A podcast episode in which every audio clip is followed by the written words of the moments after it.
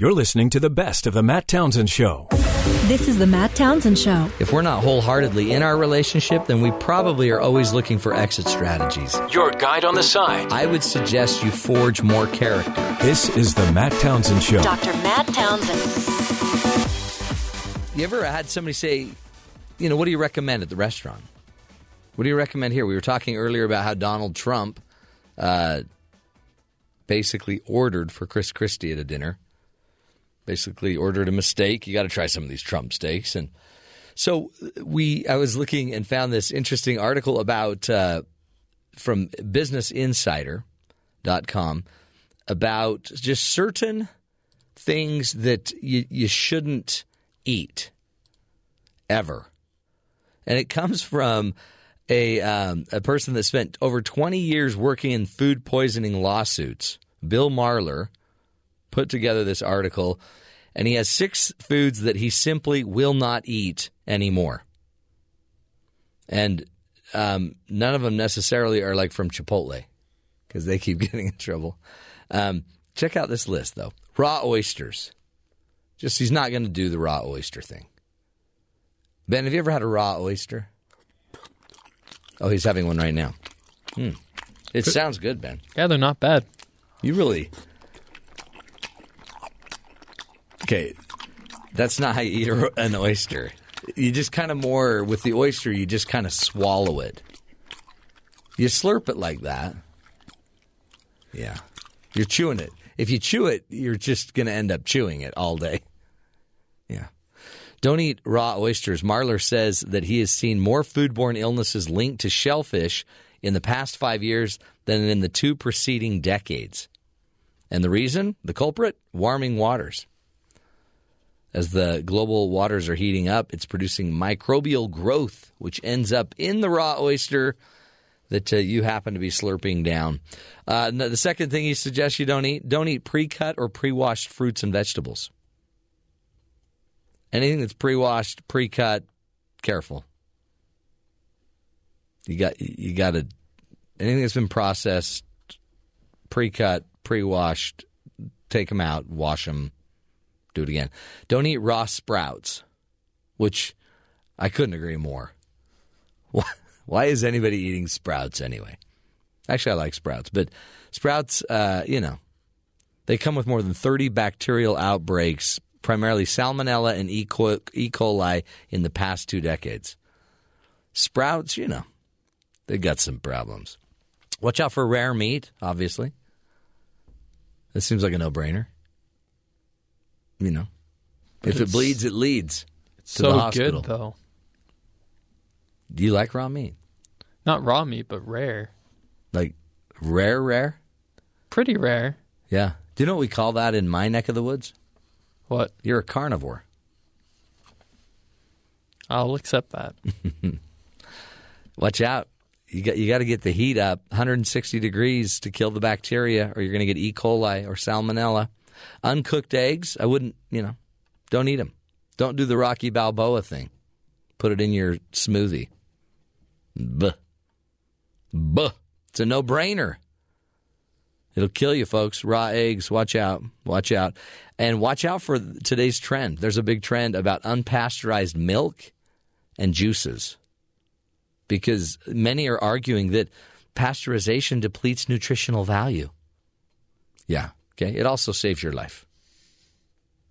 It makes it so your insides don't try to come out on the outside. It keeps your inners on the inners. It's just better for you. There's a reason Louis Pasteur came to this world. One reason is to make sure that you keep your drink down. So don't drink something that isn't pasteurized, for heaven's sakes. We're talking about restaurants, right? If you want to drink raw milk, right out of the cow at home, you need a life, not to be rude. You need to do something. Hey, here's another one. Don't eat rare pearls. Listen to this story. Out of Issaquah, Washington. I used to live there, Did you? Yeah. They have did you ever go to this Italian restaurant? No, it's called Montalcino Ristorante Italiano. No, I've never been there. I don't know if that's how you say it. But that's... It sounded right. It sounded like a good pronunciation. Mm-hmm. Yeah. A woman bit down on a rare pearl while eating a meal of clams the other day at a restaurant. She's eating like a clam sauce, probably. Some clam and linguine meal. Mmm. Sounds good. At an Italian restaurant, Lindsay has... Did you know Lindsay? Lindsay and Chris, they live up in Issaquah. No. Yeah, they live there. I thought you'd know, just because you live there. It's a big town. They were eating at Montalcino Ristorante Italiano, and recently when she bit into something hard into her entree, Haz says that she wasn't sure what it was, pulled it out, put it in her pocket, and went home to do some research. She took it to a gemologist who determined it was a quahog purple pearl worth about 600 bones. Pretty lucky lady. I mean, sure, it's a molar. Sure, she shattered a molar. But she done found herself a pearl. That's pretty neat. Normally, you'd say, waiter, something crunchy just broke my tooth. But this young lady, smart, she just took it home. She says, and the owner of the Ristorante Montalcino Ristorante, Cindy Nardone, says she's so happy for Haz. That's great. She should have kept the pearl and then asked for a refund on her meal. Not a bad idea. Just trying to help. Is that how we do it in Issaquah? Yeah. Milk all the money you can. She may make it into a necklace, by the way. That is cool. That is great. Something you can't always do when you find something strange in your meal. You know, hey, I found some hair. It's just weird to put hair on a necklace. Make it into a necklace. No thanks. I'm going to be in the restroom for a minute. You're listening to the best of the Matt Townsend Show. You know, as we've been talking about your career and risk and reward, you know, there's something about passion in what you do, and it makes a huge, huge difference. And so in this Coach's Corner segment, I wanted to talk about a man who had and has incredible passion in what he does. So I was talking earlier in the show about how my son had just graduated from high school. He made it. He finally did it. 18 years. Proud of him, my son Tanner. And it all began, though, back in elementary school. Tanner's our third child. We had two other children, taken them to kindergarten. It was such an exciting moment, dropped them off. They were so happy, loved going to school, loved going to kindergarten. And we thought Tanner would be exactly the same. We thought he would just eat it up and, every other sign said that Tanner would love it. So we took our cute little Tanner to kindergarten. I mean, he'd even gone to preschool. Nailed it, loved it, took him to kindergarten, dropped him off on the first day, actually pulled up on the first day, and it went crazy. He was going to have none of that. He was not going to get out of the van. He did not want to do it. Fought us. We carried him in, sat down. He wouldn't stop clinging to us. It was all over us. And it was interesting. I mean, it was like, what? What is going on? And, you know, as a parent, you're like, come on, just go. And you're basically tearing your child off of your leg and throwing you toward the mean teacher. So we did this every morning for his first week. And then we'd end up staying. And every time we tried to leave, he'd chase us down and scream and cry. Lots of stress, lots of anxiety. We went and met with the school counselor. And the school counselor says, you know, he has a little social anxiety.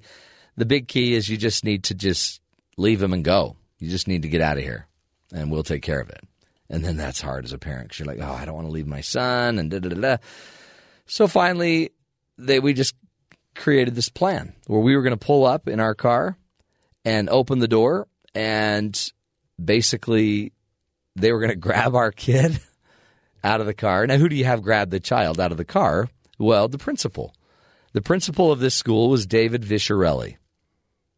And he was the greatest man ever. And so when I think of somebody that had passion for his job, he loved these kids. And he would stand at the front of this elementary school, and he just helped us get Tanner out of the car every day basically for a year. And for the first little while, he'd go kicking and screaming. But eventually, really quickly actually, within a week or so, David Visciarelli, Dr. Visciarelli, would open the door. He'd say, "Hey, Tanner." Tanner would look at him like, "Ugh." And they'd walk into Dr. Visciarelli's office. Dr. Visciarelli would sit him down. They'd talk for a few minutes. And he'd say, "Whenever you're ready," and he'd give him a candy. And he'd say, "Whenever you're ready, we'll go into your class." And then Tanner would say, "I'm ready." And then they'd walk into the class. That happened for the rest of the year, basically. Dr. Visciarelli, one man, changed my little boy's life. And I remember when he left elementary school, it was like we were so appreciative. Actually, Dr. Visciarelli changed schools, and when he was leaving, we said, "Tanner loves you. You need to always know that. We'll invite you to his graduation." Lo and behold, my son just graduated. And at a party for the high school kids, somebody comes up to my son and says, "Are you Tanner Townsend?" And he says, "Yes." And he says, "I'm David Visciarelli, Dr. Visciarelli." And he came up and found my son as an 18-year-old boy who had overcome that anxiety and had graduated and was graduating and now was really good at, social situations and anxiety, and is handling his anxiety and dealing with it. And Dr. David Visciarelli, one person, changed a life immensely. That is the passion we all need in our career, where you can change different locations, but Dr. Visciarelli chased down my son, not only when he was a preschooler, kindergartner, but also he came back to chase down my son as an 18-year-old to see full circle what had happened. Folks, when you're in the role you're supposed to be doing, it doesn't matter what the role is. Not everybody's going to be an Oprah. Not everybody's going to be a president of the United States. You might just be a teacher or a principal, but you're changing people's lives like Dr. Visciarelli changed my son Tanner's life. He changed our entire family's life. For us, he will always be held up as an iconic example of somebody of passion that just is doing what's right.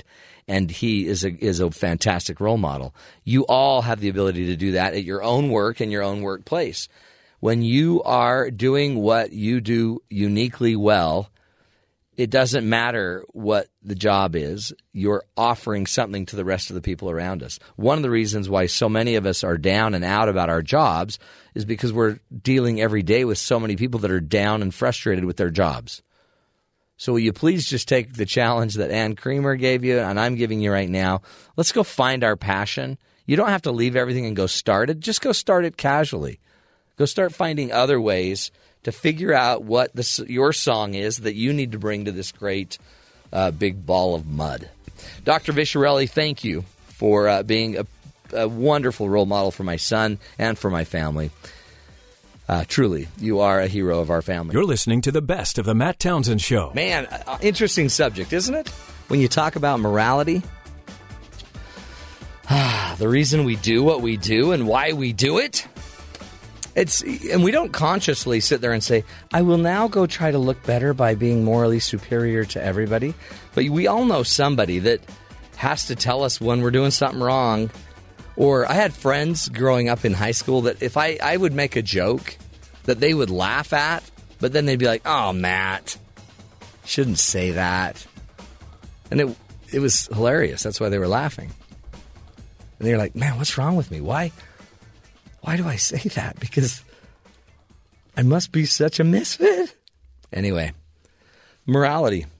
And one of the things I talk a lot about when I work with my clients is we there's a thing called logical force. Okay, so logical force is when we make a decision based on logic, not morality. For example, if you have a friend that called you a name or embarrassed you at an event, it would be logical that you don't talk to her, I guess, for a week. Ignore her. Ben does this all the time with the producers around him. It's very effective. Well, okay, and we're talking against it now, so you wouldn't want to probably argue that it's effective. I just need to put that in. Okay. Sorry.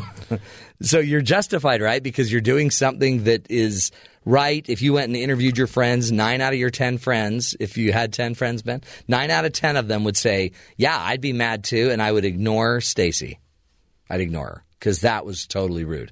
The problem is, even if it's logical for you to be mad, even if it's and you can see this in our political world, even if it makes good political sense for you to put someone down, for you to destroy someone's career or, you know, credibility, it, just because it is logical and it logically can be justified, it doesn't make it moral, right?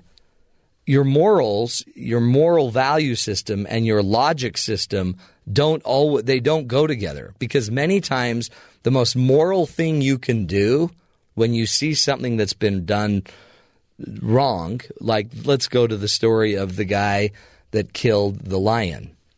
I guess you could gang up and jump in and send it to everyone you know and show how moral you are, or you could just shut your flapper and go make a donation to preserving animals, right?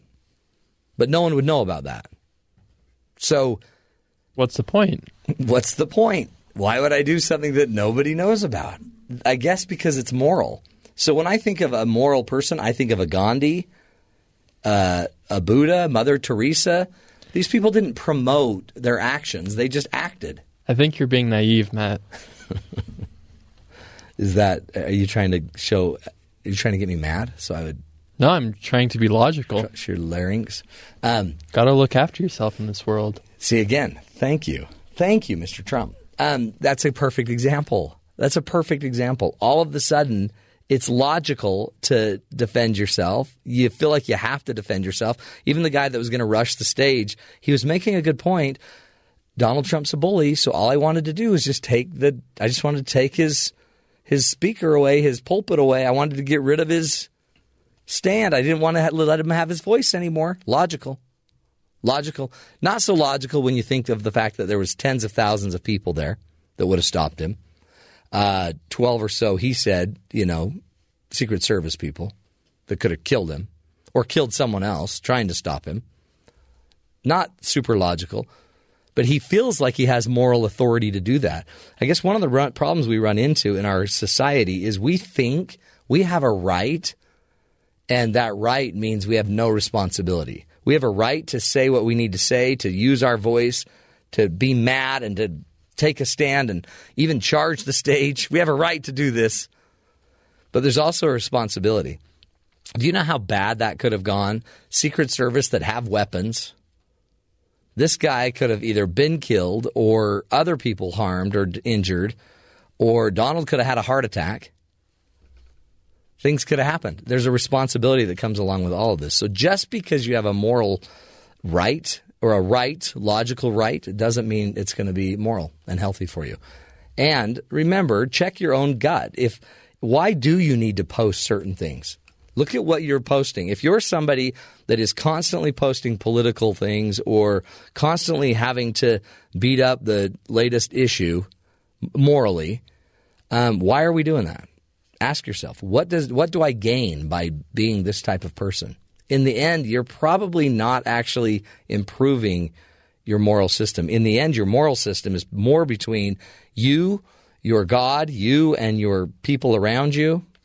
You and the followers that respect you and trust you. That's where your moral system creates strength, not in the masses necessarily. Unless you're somebody that is always in the masses where people following you, I'd keep your moral compass fine-tuned to the people around you. Hoping to help you see the good in the world. Stick with us. This is the Matt Townsend Show. We'll be right back.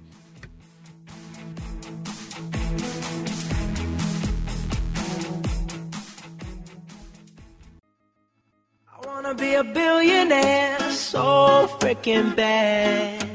Buy all of the things I never had. Welcome back, everybody. Do you want to be a billionaire? Well, our next guest may be able to help you there. There's about 3 million people in the United States who are millionaires or multimillionaires, and about one-third of those millionaires are women. You may ask yourself, how do all these people become so rich? Dr. Jude Miller Burke had the same question. So she interviewed millionaires and made some interesting discussions. Here to discuss her book, Millionaire Mystique, How Working Women Become Wealthy and How You Can Too, is Dr. Jude Miller Burke. Dr. Jude Miller Burke, thank you so much for being with us. Thank you, Matt, and I love the intro song. It's a cool song, isn't it? It's a great song. You gotta love it. And who doesn't? I mean, who wouldn't want to be a millionaire? Is that so? You just decided I want to go figure out what millionaires are thinking. Yes, I grew up in a rural area of Minnesota, and people were not driving Mercedes or Bentleys, needless to say. And my parents were 18 years old when they got married and did not have the opportunity to go to college. And so many years down the road, all of my siblings and myself went to college, got graduate degrees, but we pretty much had to figure it out on our own. And then when I moved to an affluent suburb of Phoenix, Arizona, I met so many transplants, so many very wealthy people who had grown up in poverty, had experienced abuse as kids, but somehow they got from the point where they experienced a lot of childhood adversity to success. And I was really curious. You know, they started telling me their stories over a cup of coffee, glass of wine, and I became very curious as to how they accomplished that. And I have been in employee assistance counseling for many, many years. I worked at United Health Group. I worked at Honeywell for 10 years. And then I've done executive coaching. So my role has been to help as many people as possible. And I thought writing a book that's a guidebook, a how-to book, would be the most helpful for people in terms of getting them on the road to success.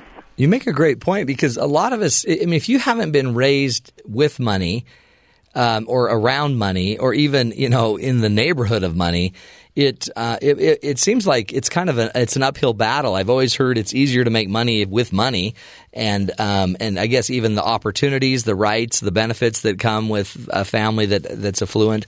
Talk to us about your process. So you sent out a form to millionaires that you knew, and then I guess you got more and more names and started sending out more of these. I guess so far, how many millionaires have you reviewed, or how many have you investigated and talked about or talked to? I have worked with Dr. Mark Attridge out of Minneapolis, who does consulting, and he's a social science researcher. And we've done several waves of research. Nicholas Breeley, my publisher for the last book, wanted it about women in particular. But we have over 310 men and women we've studied, half of whom are multimillionaires or millionaires. Wow. And these are all self-made people. Interestingly enough, 75% of them were from low-income poverty to middle class. There wow. were only 25% of the people that were from a higher income level. So that's why I think this story is so inspirational. Yeah. There's their family hope. Backgrounds were interesting in that many of their parents in the 1950s, 1960s owned their own businesses. So their parents owned the local grocery store or drugstore. They learned at an early age around the dinner table that being an entrepreneur is okay, and they learned some of the basics for business. That's great. So one of the things that was handed down then apparently was, in fact, this just happened recently. I was talking to one of my clients, and her husband struggles in school but is really entrepreneurial. And I thought, well, man, maybe school's not his forte. So if it's important for him to get the degree, but know that he'll probably do better in something he's really more interested in. But it was interesting to see the response of the wife was terrified because she had never been raised around a family of entrepreneurs. She wanted him to just go get a degree, get a job, and just kind of stick in the job for the next 30 years instead of having that entrepreneurial spirit. Right, but being an entrepreneur really has its roots in different personality types. Yeah. Now, surprisingly, though, with this group, they were very highly educated, and it may have been because we used a snowball sampling. So we designed this scientific questionnaire, and over 60% of the people responded, and part of that is because it was the network of, you know, my own network yeah. and also Dr. Mark Attridge's network. But this was a highly educated group, and also surprisingly, the parents in the 1950s and 60s also had college degrees 6 times more often. So even though these kids who eventually became successful did not grow up with wealth, they grew up with parents who were really demonstrating the value of education, perseverance, conscientiousness, and hard work. Because as you know, when you have your own business, you pretty much work 24/7. Right. And yeah, it doesn't go away. So one of the things you found out that the parents were educated, their children as well were educated, and then they ended up becoming millionaires. They also had parents that owned businesses, but the principles were more education, perseverance, I guess, hard work. What else? What other learnings came out of the research? Well, no one had a straight linear path. Everyone, the men and the women, had detours and failures at a very high rate, 50%, 70% for detours. They had been fired. They had been laid off. They experienced illnesses. They relocated. They took time off to have children. And the men actually had more failures, but the women had more detours, primarily due to the childbearing and child-rearing and also taking care of other ill family members. Some of the success factors that emerged, and again, we used a lot of standardized measures. So these are measures on self-esteem, on work engagement, on social influence that have been used over and over again in social science research. So we compared our group of very successful people to the traditional norms. So as I mentioned, many of them owned businesses. They were friendly, but not necessarily personal at work. And the women and the men were willing to argue a point of closure, which actually is very difficult for many people. But, you know, as you move up in the management chain and even owning your own businesses or are partners in a clinic, you have to be willing to mediate and deal with the conflict at work. And so this was a group of people, including the women, who had learned how to argue a point of closure and not take it personally. Wow, that's an interesting little insight, isn't it? They were adept and skilled in communication, conflict resolution. Right. And one of the things they said was most important to become successful and to be a great leader is good written and verbal communication skills, which I think especially today with the social media focus is so important to remember that. Man. They also recommended becoming highly prepared and an expert in your field. So way back when, a professor had told me you would be a great psychologist. I think I was all of maybe 18 years old, and I was taking psychology courses, and we were doing exercises and role plays. And I have a passion for my field. I love helping people. I read psychology books all the time. No one else is reading what I'm reading in my social group. But I think it's important to pick something that you love and become highly prepared and then become an expert in your field. And that's something that is in our circle of influence. That's something anyone can do, right? I mean, it's everything you're talking about. These aren't, you know, this isn't like you need to raise funding of $10 million. It's you've got to be friendly and but not personal necessarily. I mean, willing to argue to closure. Good written and verbal communication skills, highly prepared in your field. I mean, these are doable. They are very doable. And the people I studied were ordinary people that did extraordinary things. And all of their stories are in my book. Along with at the end of each chapter are very specific how-to bullet points. So very specific advice on what kind of work style to develop. What is the best leadership style to motivate the people that you supervise? How do you overcome prejudice and discrimination? Some of the other success factors that were recommended were self-awareness, self-management, and I have a new wave of research that we have just completed, and I'm writing a new book that will be coming out next spring about rewriting your story to be successful at work. One of the things that emerged is that 40% of the people we studied either experienced poverty, childhood adversity, witnessed domestic violence, or had an alcoholic, chemically dependent family member. What percentage was that? 40%. Wow. So when you think about the extreme experiences these kids had, they grow up, 20 years later, they're in the workplace. So, of course, that adversity is affecting their work style. And in both books, I write about how to know what your own triggers are, how to acknowledge them, and how to learn to manage your triggers.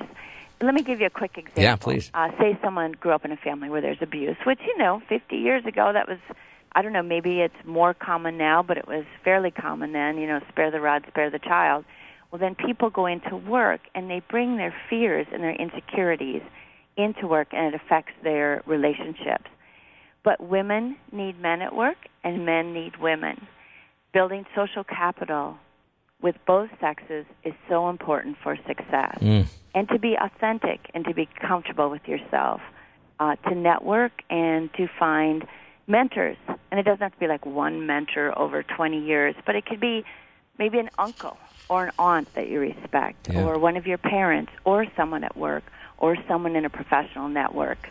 But to have someone that you can go to and discuss problems you're experiencing at work is really critical. I love it. And just very basic principles is what we're discussing. Again, we're speaking with Dr. Jude Miller Burke and about her book, Millionaire Mystique, How Working Women Become Wealthy and How You Can Too. We'll take a break, come back, continue the discussion on some of the basic principles of becoming a millionaire. And it's interesting, isn't it? For many, we think it's so out of reach, except when you listen to the data that we're talking about with our guest, it seems pretty common. Yet for so many, just not in their grasp, they feel. Stick with us, folks, helping you see the good in the world. We'll be right back. This is The Matt Townsend Show.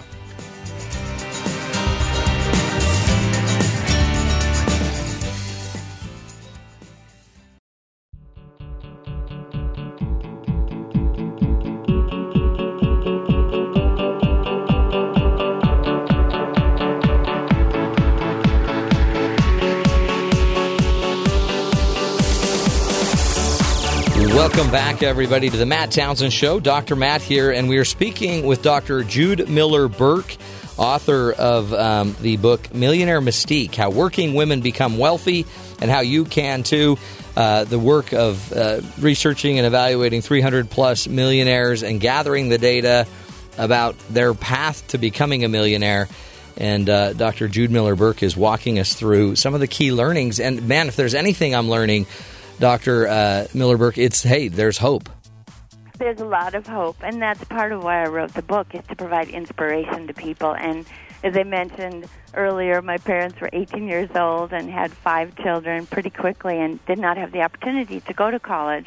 But I learned an immense amount from them about being conscientious and owning a business and persistence and overcoming obstacles. And I wanted to write this guidebook, this how-to book, to help more people become successful. You know what? And some people think the pursuit of the millionaire dream is, you know, it's kind of selfish, it's self-absorbed, it's shallow.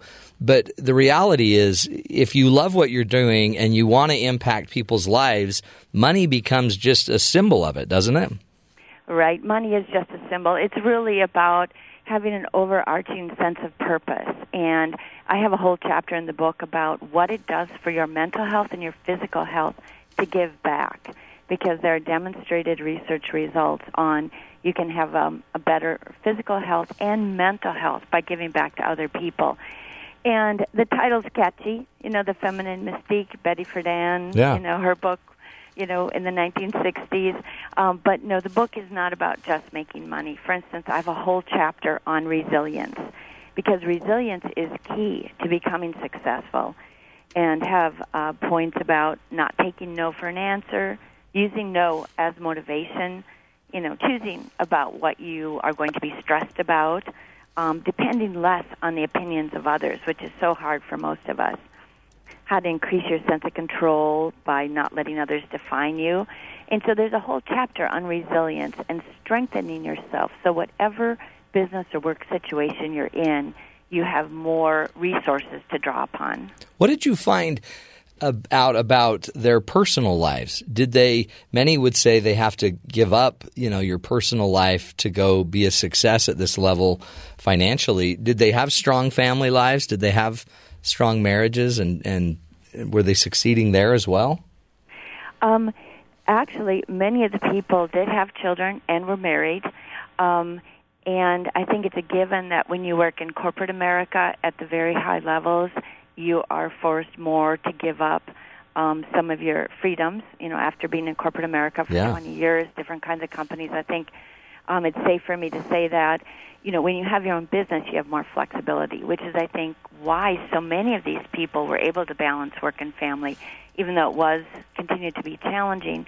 But if you own your own business, you can take off a little bit earlier to go see a soccer game, one of your kids, or if you need to take some specialized training to become more of an expert in your field, it's easier to do that. Did you, in one of your articles that I read that was in Business Insider, you said that there was one trait that they all shared, a trait of conscientiousness. Talk about that for a minute with us. Well, this group as a whole is very conscientious, whether that be in their personal life or in their work life. They follow through, they're dependable, they're organized. So let's take their own finances, for instance, seen as, the title of the book is focused on millionaires. They don't live outside their means. They're not a group that puts a new car every year on their credit card, or makes payments. They earn the money first, and then they spend the money. They live beneath their means. So often you wouldn't even know that these people are millionaires because they have college funds for their kids. So in their work life, people can depend on them. People go to them for stability, for their calmness. And in their personal life, they lead in much the same way. So it's not someone who every January says, I'm going to get a handle on my finances. This is a group that day in and day out has a savings plan. They don't fall prey to the princess syndrome, which is one of the syndromes that one of the financial experts that I interview in the book talks about, which is, I need this, I need that, I have to have this. They're a group that's learned that you don't have to buy everything that you want. And what you see on TV isn't necessarily reality, it's TV. Yeah, so it's interesting because that takes so much discipline, and it doesn't necessarily jive with the kind of the expectation. We think these are people that are driving the nicest cars and turning the cars over regularly, but instead it sounds like these are people that buy a car, keep a car, run the car into the ground almost. And that is true. Of course, there are pockets like, suburbs of L.A. or suburbs of Phoenix, and other parts of the country where, people are driving very fancy cars. But overall, they're a frugal group, and they're a wise group in terms of how they spend their money. They have a savings plan. They have a retirement plan. They invest wisely. They're more protective of their money. And you had mentioned how they feel about their lives earlier in the interview, and when we measured this group against the norms, it was interesting. They did have a greater life satisfaction, but not that much higher, because they still were going home at night, and the women who I studied who were the self-made millionaires were still absorbing that second shift. That's right. So they had help, of course. I think if you have two people working full-time, you have to have some kind of help with, the yard or the home or, watching the kids until you can get home from work. But they still were absorbing that second shift. And so when I speak to groups of women, what I tell them to be aware of is that one of the most important decisions you can make, and this is true for men also, is who you decide to marry. Is that person going to be supportive of your career? Who's going to get up in the middle of the night when the child is sick? Who's going to take off work the next day when the child needs to go to the doctor if you choose to have children? And to have these discussions up front, because you can either spend your life having someone supportive and pulling with you and supporting you in your career, or you can have someone that's working against you. I also really encourage people to think wisely about prenuptial agreements. And, if you're going to have kids, to really spend time thinking through those prenuptial agreements, because so often women tend to leave their full-time careers. And, if you leave your career and 20 years later and you were making even $50,000, that's a lot of loss. So to be mindful of your own financial future, even if you are part of a couple. Because there is, like you were saying earlier, there's a disparity in, in home chore, differences and who's doing what at home and even caregiving to adults, to our parents. And women take a disproportionate amount of of responsibility for that stuff. And so meanwhile, we're trying to become a millionaire, but women also are carrying this other burden of being the mom, being the caregiver, the provider, the cleaner. You really got to make sure you're equally yoked with another person that is pulling the same direction. Well put. That's great.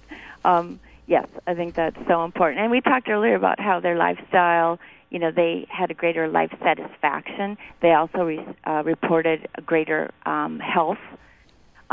But interestingly enough, as a group, their self-esteem was higher, but the men's self-esteem was higher than the women's in our self-made millionaire group. Really? So as a group, overall, their self-esteem was higher than the normal population. Okay, interesting, but the men still had a higher self-esteem. Right. Interesting. And only about 5% of the men said they were going home at night and observing the second shift. I really loved how honest the men were in our survey, in just the written comments, but also when I interviewed them, because many of the men had run large companies, and they were very forthcoming in saying that, they had someone at home that was doing the second shift and managing the sick family members. The men also, when asked, said it was more difficult for women to become professionally and financially successful. 80% of the men said that. And the men also said that it was more difficult for a woman to be a leader because she was expected to act like a man. She had to balance out her competency skills with also being, somewhat feminine. And it was just a tightrope to walk. And so the men were very forthcoming about the extra challenges for the women. That's interesting, too, because statistically, a third then, based on the research, a third of the millionaires are women, and I'm assuming that number is just only increasing now. Yes, so that's true. But the other two-thirds of the men understand that the women that are succeeding, they're doing it. It's a lot harder for them than it was even for the men. Right, and they were men who had run big companies, and so they had hired women and supervised women and had women as peers. And so they saw them over many years and saw the challenges and the struggles. Man, interesting stuff. As we wrap it up, what would you say is the one thing that all of us need to remember if we want to kind of start directing our life toward, financial success like that maybe the millionaire goal? Well, and may I also say just overall personal success? Yeah. I think conscientiousness is the number one key. And also to make yourself as resilient as possible, to figure out what makes you happy, what strengthens you, whether it's, running marathons or prayer or dancing or being with your kids. Find out what nurtures your soul, build your resilience, and then it will be much easier on a day-to-day basis to become conscientious and follow through and dependable. Love it. Dr. Jude Miller Burke, thank you so much for your insights and your hope that you give us to go create a healthier life. Thank you, Matt. And the book is The Millionaire Mystique, and it's on Amazon. You bet. And go to judemillerburke.com, another great place to look for it. Millionaire Mystique, How Working Women Become Wealthy and How You Can Too. We'll take a break, folks. When we come back, we're going to play a little game. As you know, we like the games. It's going to be the acronym game. We're going to try to figure out some acronyms. Stick with us. This is The Matt Townsend Show. We'll be right back.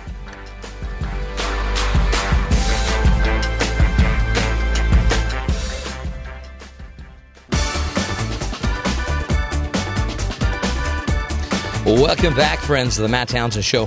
Hey, if you're a texter, if you are on Twitter, then you have to learn shorthand, right? All of the different little shorthand acronyms. I don't know what we call them.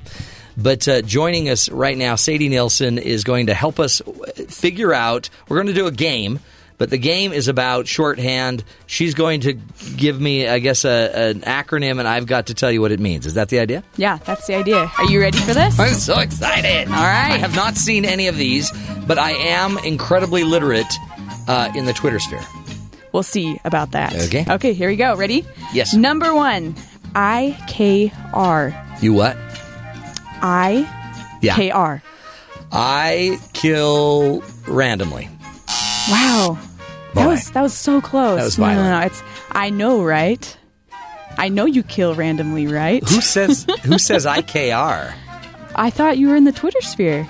Yeah. I always thought IKR meant I kill randomly. Oh. That's why I thought people were weird. Wow, that's okay. Okay, these are hard. Okay, keep going. Okay. AKA. Also known as. Yep. That's easy. Correct. That's old school. Job. That is very old school. Yeah. Most people should know that. That predates the typewriter. Yes, it does. Yes.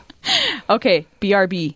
You should know this one. Be right back. Yep. Those are easy. Come on. Give me a hard one, IDK. Okay, all right, here we go. I think this one you'll get pretty easily, too. TMI. Too much information. Yeah, you got that. These are easy. Okay, I don't think you're going to get this next one. I'll get it. I get everything. Okay. What? IK. I know. You do know everything. Wow. IK. I'm super impressed. I know what I means. And K was no in the last one. Okay. I didn't know this one, so good luck. AFK. Oh, AFK. America flirts. Kardashians. Kardashian ladies. No. It's away from the keyboard. Away from keyboard. Get away. So why? Oh, so if you're playing a game, you say, "Oh, I've got away AFK." No, away from keyboard. No, that's what Terry tells me. So he says, not in the away from keyboard. Oh, get away from the keyboard. Yeah, get a life. I just say get a life. GAL. All right. Okay. Next one. Yes. ROTFL. Rolling on the floor, laughing. Oh, that's good. Also known as raffle. Yes. Raffle. That's my favorite one. That's good. Yeah. Okay, I'm impressed. Thank you. JK. Just kidding. Yep. These are so easy. Wait. Give me a hard one. Okay, BRB. Be right back. No, this is a new one. Oh, BRB? No, I'm just kidding. We already did that one. Darn it. And once, the only one left, YOLO. Okay. Oh, sorry. I should say it as an acronym. Acronym. YOLO. YOLO. I know this. You should know this one.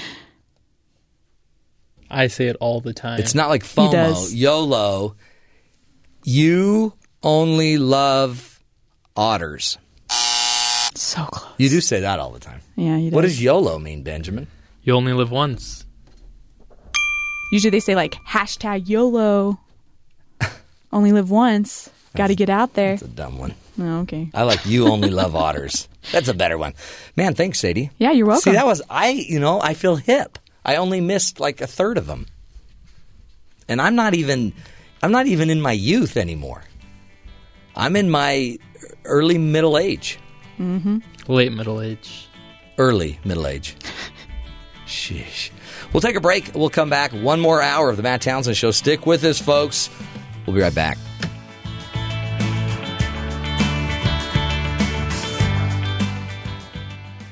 You're listening to the best of The Matt Townsend Show.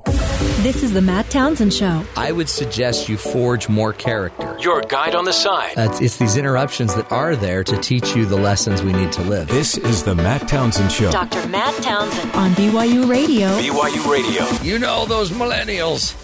They're just so lazy. As I look at Ben, yawning through the middle of my show. They're not lazy, folks. They were misunderstood. Misunderstood, totally. Yep. And they were basically like monsters created to fell. That's what I was thinking, too. So let me give you some other coaching tools. And this isn't just for millennials. This would be for some ideas for how you can coach other people when they bring you their problem. Right? Because it's easy. You may have a friend that constantly comes and brings you all of their issues, and you need to fix this for me. But if you're going to coach people, and this would work great with millennials, in coaching them on their own issues as well. But I'm going to give you just 5 basic keys, okay, as we go through this coaching corner. The first key is to know that the answers, any answer, or I call them a hook. A hook might be something that keeps somebody stuck.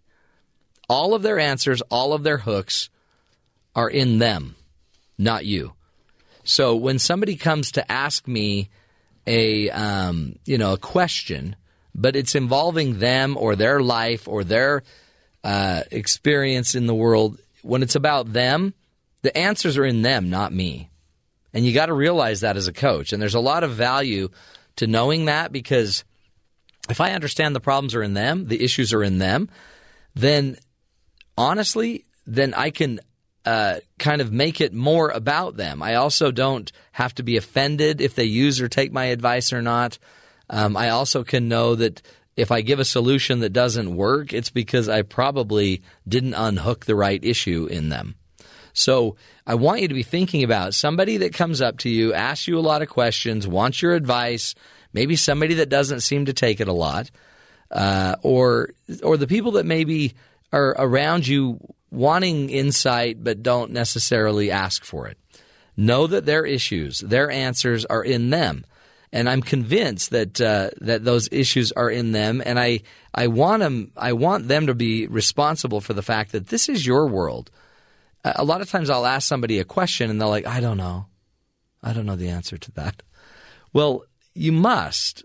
I don't know is your fast answer that you're just telling me as a coach, but you're the only person that knows why you do what you do, right? I mean, I can guess why you do it. I can surmise, but you're the one with all of the information. You're the one with all the data. So make sure when you coach somebody that the answers are inside of them, even if it's just coaching them to kick a ball in a goal. And if they have the inability to do it, then that hook is stopping them, but that hook is inside of them. And the job of a really good coach is to get inside that person and help that person find out what their answers are.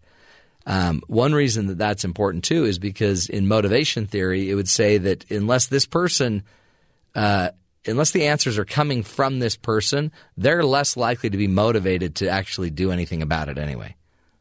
So turn it back on them. And let me show you how we do that. One way to do it is to use questions, right, to turn on some lights. So like, let's say a mother came in and, my son, we were going to move him to a new school. I'm pretty sure it's an important thing. I'm not sure he's going to like it, but I want to move him to this new school. I think it's better for him. And they might just right out of the chute say, what do you think? Well, I don't know. I don't know your son. I don't know everything about what's going on here. So be careful to not just jump on that answer. Well, yeah, I would totally move him. I was moved to a new school, and I was his same age, and I turned out great.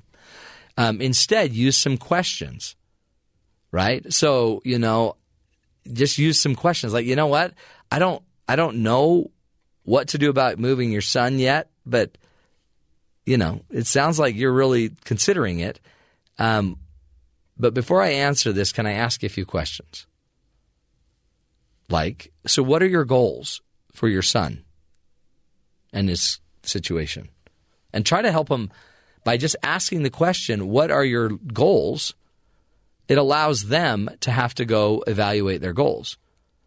Or, what do you perceive the problems might be with moving him to this area, to this new school?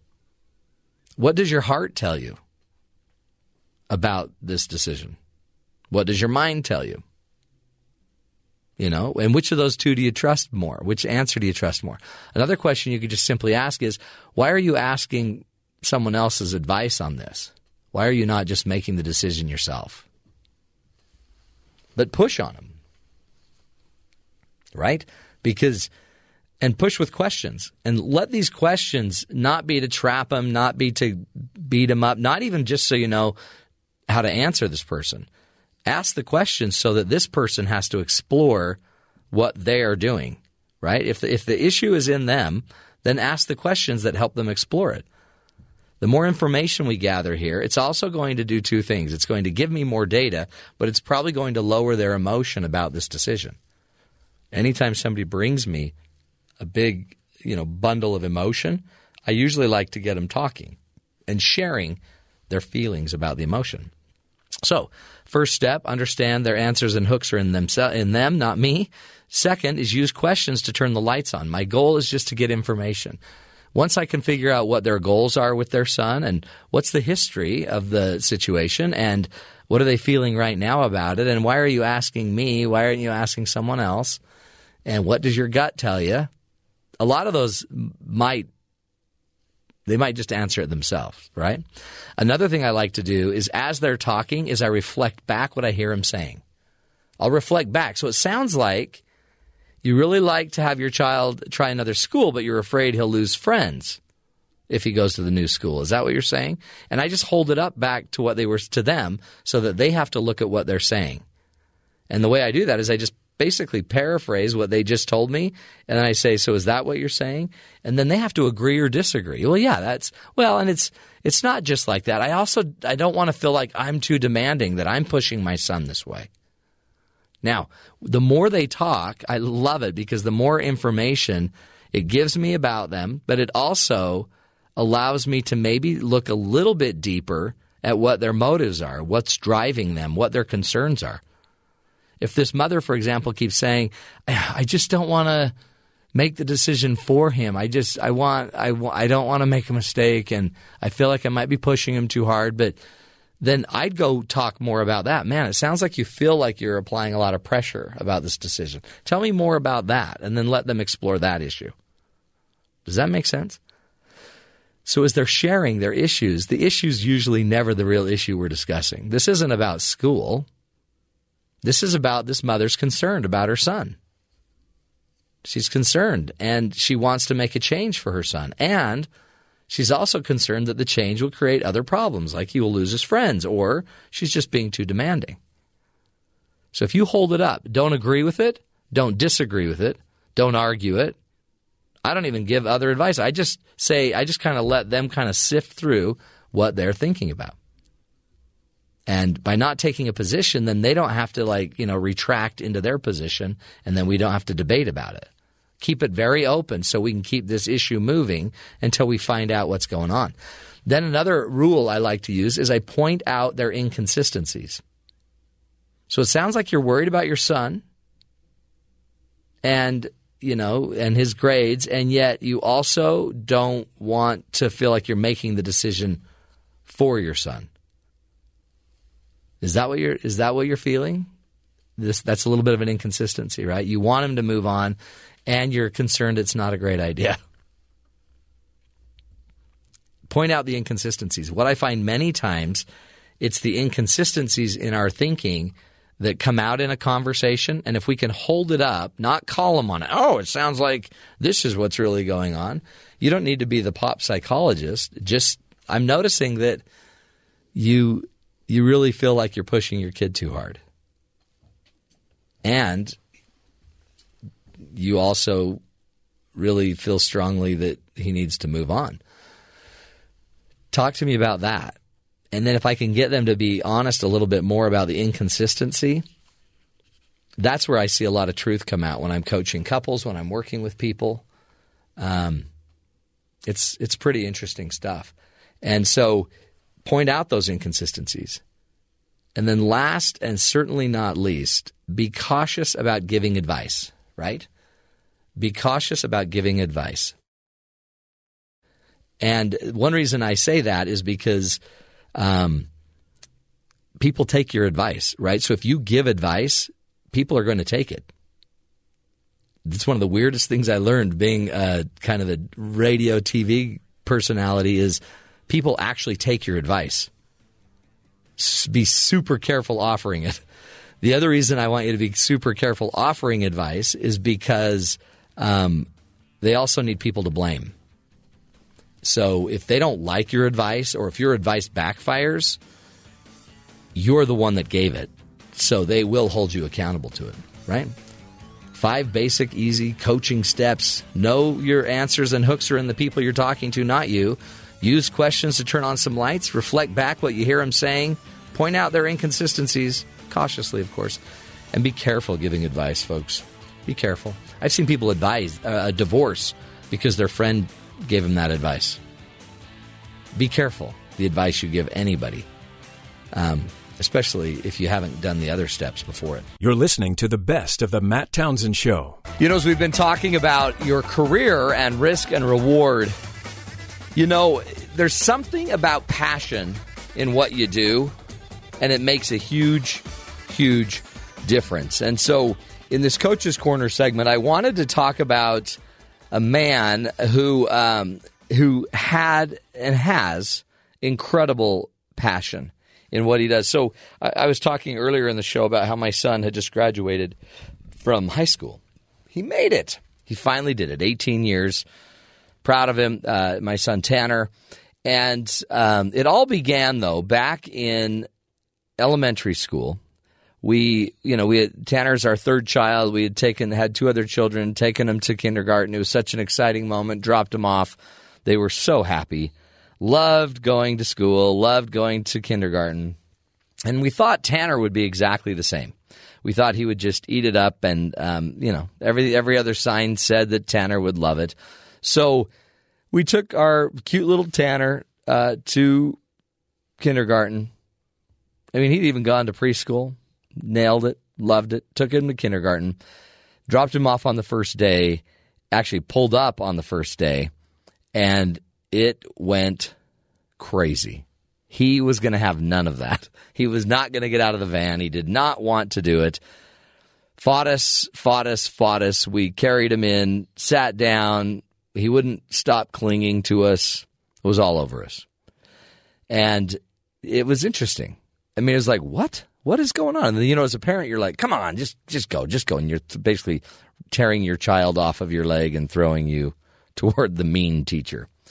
So we did this every morning for his first week. And then we'd end up staying. And every time we tried to leave, he'd chase us down and scream and cry. Lots of stress, lots of anxiety. We went and met with the school counselor, and the school counselor says, he has a little social anxiety. The big key is you just need to just leave him and go. You just need to get out of here. And we'll take care of it. And then that's hard as a parent because you're like, oh, I don't want to leave my son, and da-da-da-da. So finally, we just created this plan where we were going to pull up in our car and open the door, and basically they were going to grab our kid out of the car. Now, who do you have grab the child out of the car? Well, the principal. The principal of this school was David Visciarelli. And he was the greatest man ever. And so when I think of somebody that had passion for his job, he loved these kids. And he would stand at the front of this elementary school, and he just helped us get Tanner out of the car every day, basically for a year. And for the first little while, he'd go kicking and screaming. But eventually, really quickly actually, within a week or so, David Visciarelli, Dr. Visciarelli, would open the door. He'd say, hey, Tanner. Tanner would look at him like, ugh. And they'd walk into Dr. Visciarelli's office. Dr. Visciarelli would sit him down. They'd talk for a few minutes. And he'd say, whenever you're ready, and he'd give him a candy. And he'd say, whenever you're ready, we'll go into your class. And then Tanner would say, I'm ready. And then they'd walk into the class. That happened for the rest of the year, basically. Dr. Visciarelli, one man, changed my little boy's life. And I remember when he... left elementary school. It was like we were so appreciative. Actually, Dr. Visciarelli changed schools, and when he was leaving, we said, Tanner loves you. You need to always know that. We'll invite you to his graduation. Lo and behold, my son just graduated. And at a party for the high school kids, somebody comes up to my son and says, are you Tanner Townsend? And he says, yes. And he says, I'm David Visciarelli, Dr. Visciarelli. And he came up and found my son as an 18-year-old boy who had overcome that anxiety and had graduated and was graduating and now was really good at, social situations and anxiety and is handling his anxiety and dealing with it. And Dr. David Visciarelli, one person, changed a life immensely. That is the passion we all need in our career, where you can change different locations, but Dr. Visciarelli chased down my son, not only when he was a preschooler kindergartner, but also he came back to chase down my son as an 18-year-old to see full circle what had happened. Folks, when you're in the role you're supposed to be doing, it doesn't matter what the role is. Not everybody's going to be an Oprah. Not everybody's going to be a president of the United States. You might just be a teacher or a principal, but you're changing people's lives like Dr. Visciarelli changed my son Tanner's life. He changed our entire family's life. For us, he will always be held up as an iconic example of somebody of passion that just is doing what's right. And he is a fantastic role model. You all have the ability to do that at your own work and your own workplace. When you are doing what you do uniquely well, It doesn't matter what the job is. You're offering something to the rest of the people around us. One of the reasons why so many of us are down and out about our jobs is because we're dealing every day with so many people that are down and frustrated with their jobs. So will you please just take the challenge that Ann Creamer gave you and I'm giving you right now. Let's go find our passion. You don't have to leave everything and go start it. Just go start it casually. Go start finding other ways to figure out what your song is that you need to bring to this great big ball of mud. Dr. Visciarelli, thank you for being a wonderful role model for my son and for my family. Truly, you are a hero of our family. This is the Matt Townsend Show. Trying to broaden your mind as we help you find the good in the world. We'll be right back. Stick with us.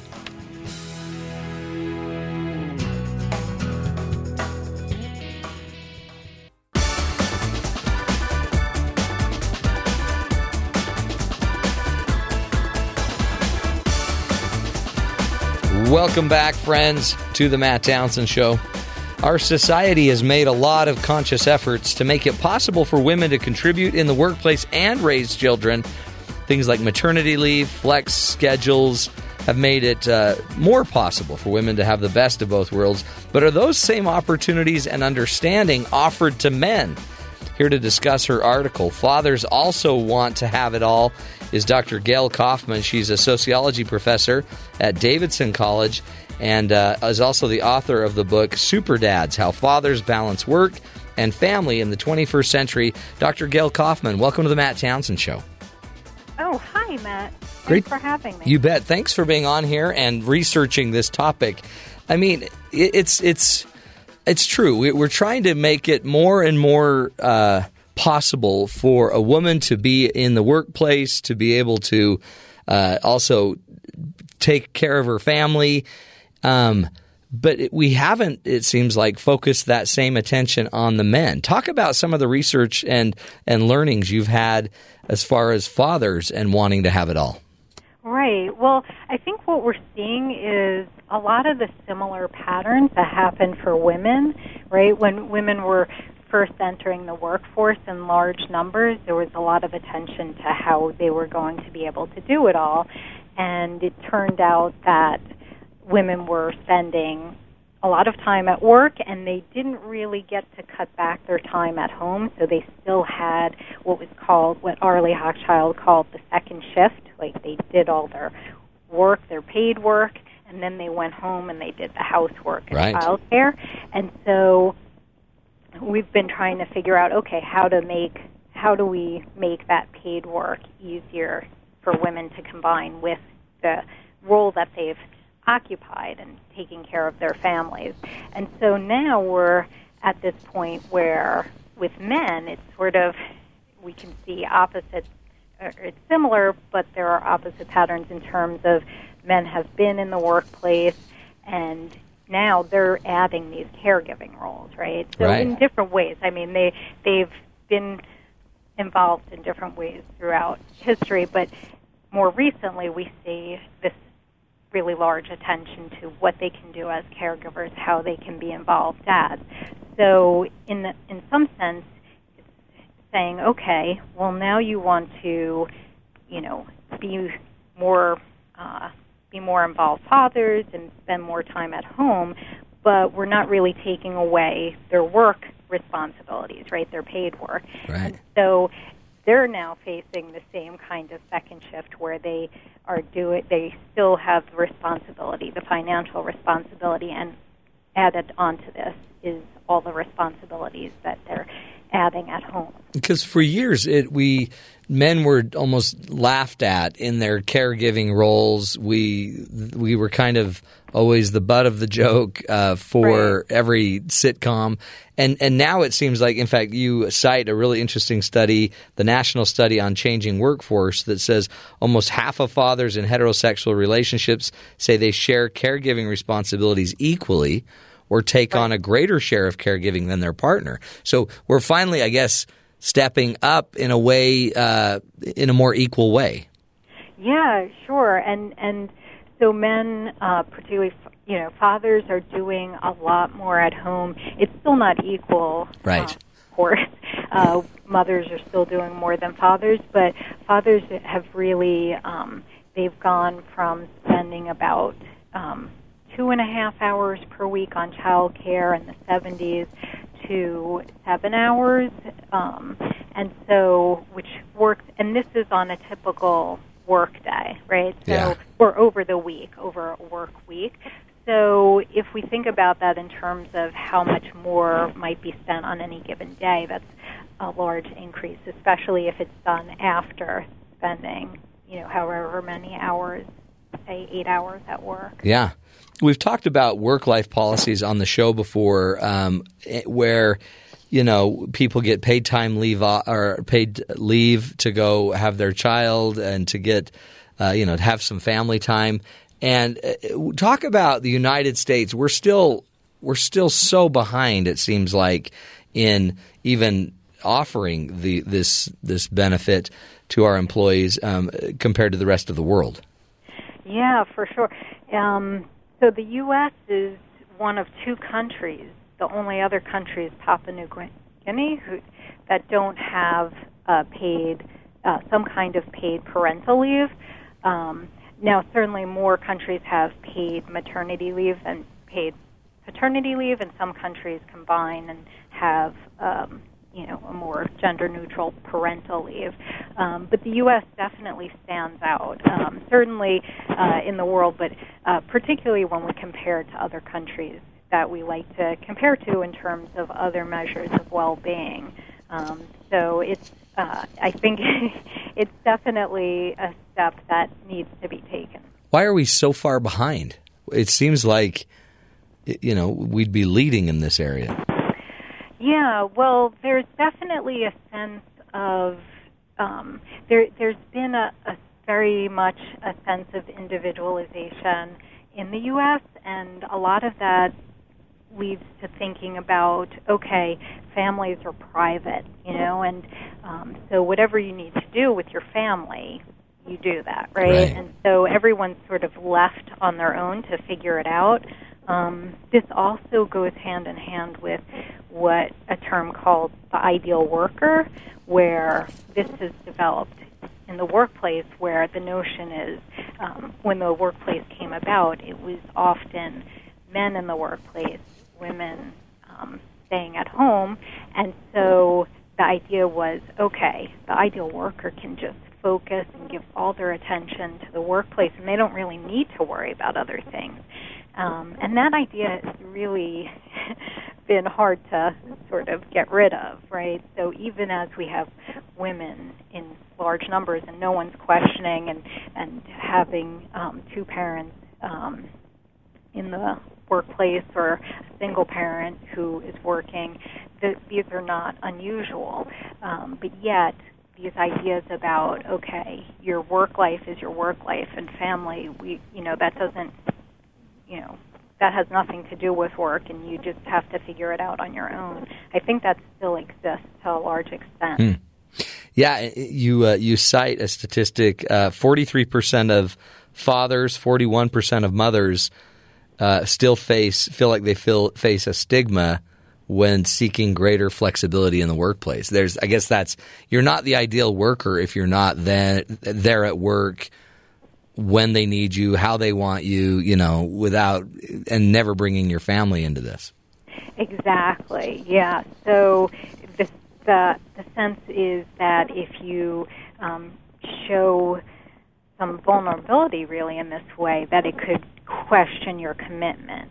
And I think that the numbers seem similar for men and women that you cite there, but in fact there are some studies that suggest that the effects may be even greater on men in terms of those who actually ask for parental leave or use flex time, because there's, you know, these notions about gender and about what men are still providers and that men are dedicated, and so if there are any questions about this dedication, then that affects people's coworkers or supervisors. Yeah.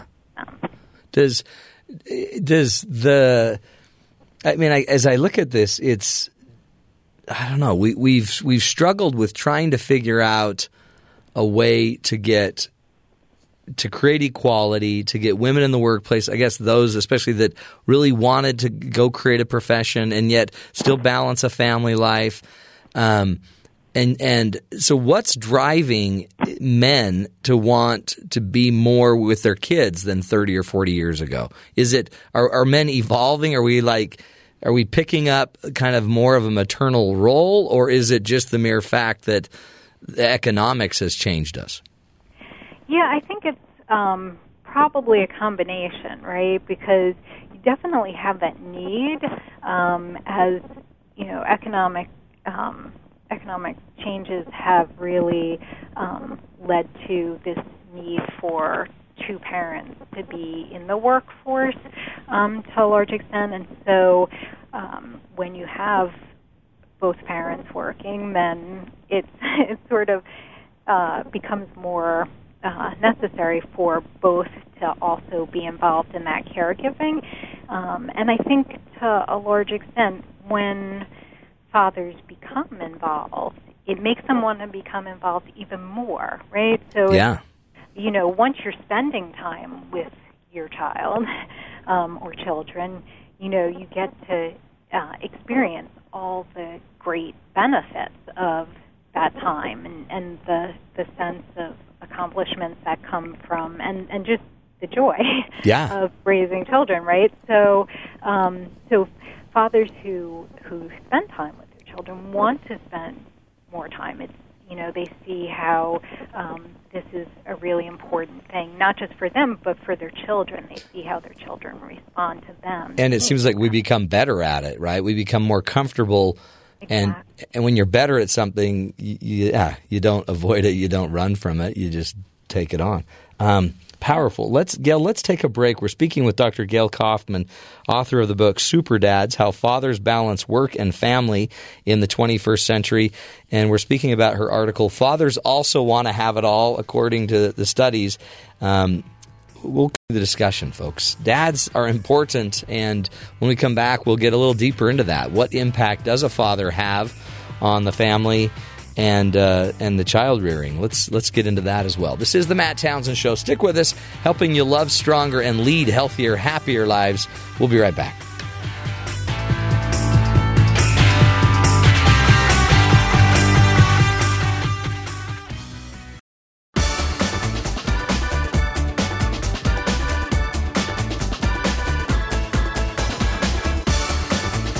Welcome back, friends, to the Matt Townsend Show. On the phone with us is Dr. Gayle Kaufman. She is the author of the book Super Dads, How Fathers Balance Work and Family in the 21st Century. And we are talking about an article, Fathers Also Want to Have It All, and that she wrote. Dr. Kaufman, thank you again so much for being with us. Oh, thank you. When you talk about dads, I mean, it's one thing now. It seems like we're catching on. We're playing kind of a stronger partnering role in the parenting of our children. What impact does a father have on their children? Right. So, yeah, there's been a lot of research in terms of looking at father involvement and child development, and the general. I mean, there's strong evidence that it's a positive impact, right, in terms of all sorts of factors. If we look at anything from academic or cognitive development to more emotional development to behavioral kinds of outcomes, that having a father who is more present and more involved will help children, right? Right. These areas. So, you know, a lot of it's hard to say because the research is still new in terms of whether it's simply fathers or whether it's two parents, yeah, and whether it could be because the early evidence on two mothers or two fathers seems to be pretty positive as well. So it may be that it's just a second parent is really good for children. Double teaming. Yeah, yeah. You get a double team. I mean, it's like we have six children, and We have a grandchild that is 8 months old that is going to stay the weekend with us, and we are terrified because it's like, are we ready to do this again? Do we remember what to do? And it's interesting how, I mean, it's such an important role that we play in our lives as a father or as a mother, and then some of it's natural. We've done it for years, 20, 30 years basically. But then our jobs are still pulling at us. We've got to work. We've got to make the money. Talk about what we can maybe do in our lives to try to create a better balance. Right. So, yeah, I mean, what you're talking about in terms of trying to remember and thinking, hopefully it'll be like riding a bicycle, right? Right, right. But a lot of that is true in the sense of, as I was saying before, when fathers spend time with their children, then they gain confidence and they learn, you know, the skills that mothers also learn. It's you know, most of this is not sort of, you don't wake up knowing how to be a parent, but you learn how to do that. And that's why I think that really the first step is having paid parental leave, right? Because having that time initially with children to care for them, that really benefits the child, but it also really builds skills for the parent to continue to be good parents, right, throughout their child's lives. So that's the first step, and then bolstering that with other kinds of workplace supports, right, that are so important to really changing how we think about work and acknowledging that most people have families, and if it's not young children, then eventually it may be grandchildren, or it may be parents, or it may be others that people, you know, have responsibilities for. So really making workplaces more amenable to doing both, right? It seems sort of like we can focus. Obviously, there are things that individuals may try to do to make their experiences better, and I think that you know, that's important as well. But as a sociologist, I always like to look to the larger kinds of structures that are in place that make it more difficult for people to combine work and family. California took a big step in, you know, I guess in the groundbreaking paid family leave program. For example, you cited in your article, 90% of fathers in Nordic countries end up taking leave. Yes. And yet there's only one state in the U.S., I guess, that have a paid family leave program in place, mm-hmm. California. So California does, New Jersey, Providence, and the latest is New York. But the Providence was last year, so it's just going into, you know, it's just having its impact, and New York is yet to come. So, and those are all paid family leaves. There's family leaves. There's acts where you can go take a leave, but you're not paid. Right. We do have a national policy called the Family and Medical Leave Act, which was passed in 1993, and that does offer up to 12 weeks of unpaid leave. So the problem with that is, well, the biggest problem, obviously, is that it's unpaid, and a lot of people can't afford to take unpaid leave. Right. It also doesn't cover everyone because of restrictions in terms of how big the workplace needs to be and how long you have to have worked there. So, in fact, we know that about 12% of U.S. workers in the private sector have access to paid family leave. That's through their companies. And so without these kinds of broader policies, it's really, you know, am I lucky enough to work for an employer that offers this? But getting back to California is a good example. That was the first state, and it's been in place for over 10 years now, and so we can get a sense of how successful the program has been. And it has worked to increase fathers taking parental leave, and it has had limited or no negative impact on the employers that of those taking leave, as much as the research has shown. So it's been a, as far as we can see, a win-win situation. I'm not sure about getting to sort of a Nordic model. I mean, that is really sort of a gold standard for people studying parental leave. But those companies or those countries have been really successful because they have focused on not just thinking about parental leave as something that will get women back into the workplace, but something that will get fathers to be more involved at home. Yeah. That's been equally important in those policies. And so a case like Sweden, where there's 3 months set aside for each parent, so each parent gets 3 months that you use it. They call it use it or lose it, or sometimes it's called the daddy quota. So it's sort of a way of making sure that fathers will use leave. And then there's additional leave that can be shared. But this is really bolstered. It's really affected how people think about it, right? So if you go, to Sweden, you see that it's not really a big deal. I mean, of course you're going to take, parental leave, and fathers are out with their strollers, with their children, and it's not something that seems strange, right? So right.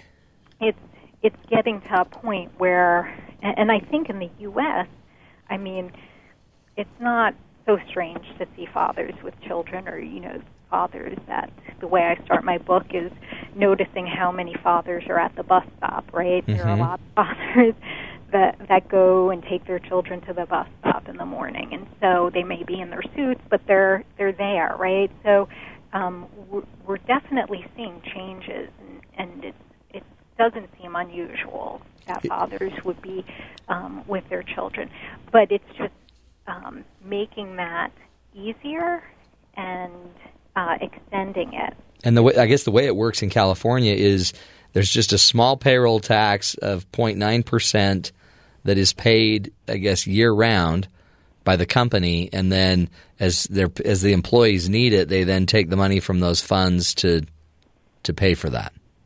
Right. So it's right. The system is a small tax, and so it's sort of similar to like disability, where people are paying into it, and it's not a very large part of it's a fairly small amount when you're looking at the overall scheme. And this way, anyone who needs it can then take it, and it does address not just children, not just newborn, but caring for family members.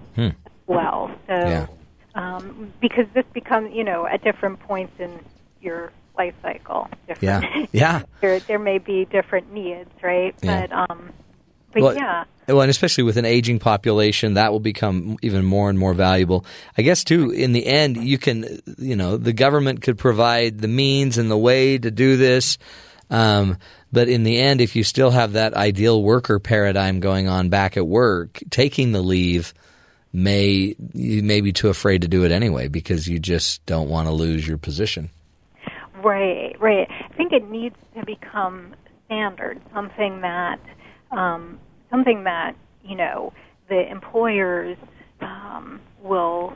If you say you're having a child, then okay, here are your benefits, and the assumption is that you will use it, right? Unless otherwise. Right. So instead of having it be, okay, you have to come to me and tell me and ask for it, something that would be a little more proactive, I think, would be helpful. Because in some of the more recent research that I'm doing that hasn't been published yet, but in interviewing fathers in California, several of them have spoken about that their employers don't fully know, especially in smaller companies. They might not, which California doesn't have a limit on the size of the company, so that's a little different. But a lot of the employers didn't, you know, fully know what the policy was, and it was fathers who actively sought out that information and said, okay, here's what I can do, and they brought it to their employers. And in a lot of cases, the employers were like, oh, okay, well, that, you know, got to do that. We didn't know that. Okay, great. It works, yeah. But you'd think, you know, for something like this to be even more effective, it would be great for the employers to take that. Right, bring that to you. Yeah, right. That's right. Powerful. Well, Dr. Gayle Kaufman, we appreciate your great work. Thank you so much for joining us today. Oh, thanks for having me on. You bet. And again, her book is Super Dads, How Fathers Balance Work and Family in the 21st Century. Let's figure out a way where we can all be better at what at our most important roles in this world, being a parent, a family member. We'll take a break, come back, continue the discussion. This is The Matt Townsend Show. Stick with us. We'll be right back.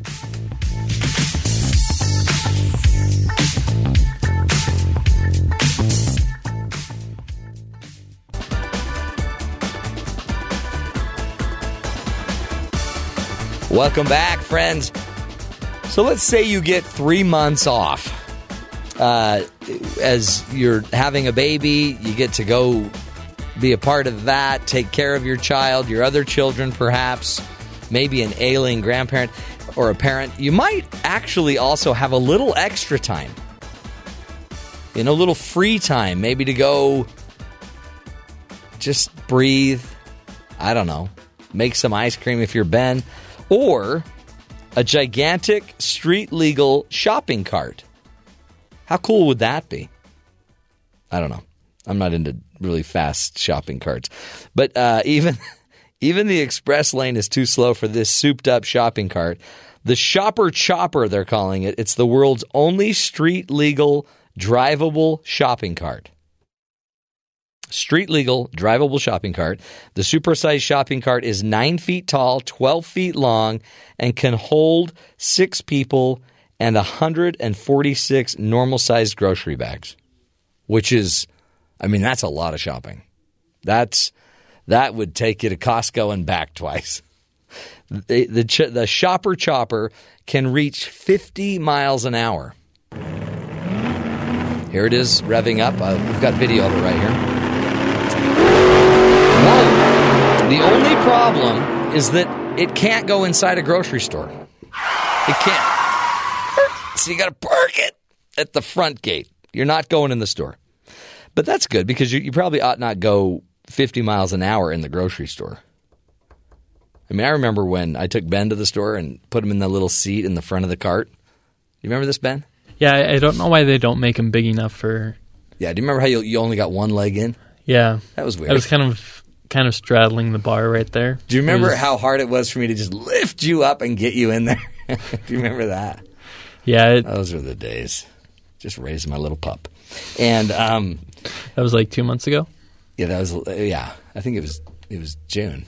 Last month. Yeah. Oh, last month. It was last month. Yeah, so we went to go get some supplies. Ups to daisies, right? Yeah, do you remember? Ups to daisies.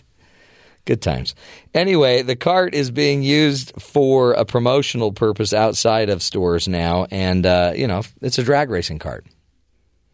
Do you know how many? You know, my wife would love that because you could shop so much faster. You just stick your arm out and just push stuff into the cart, and it holds like 146 normal sized grocery bags.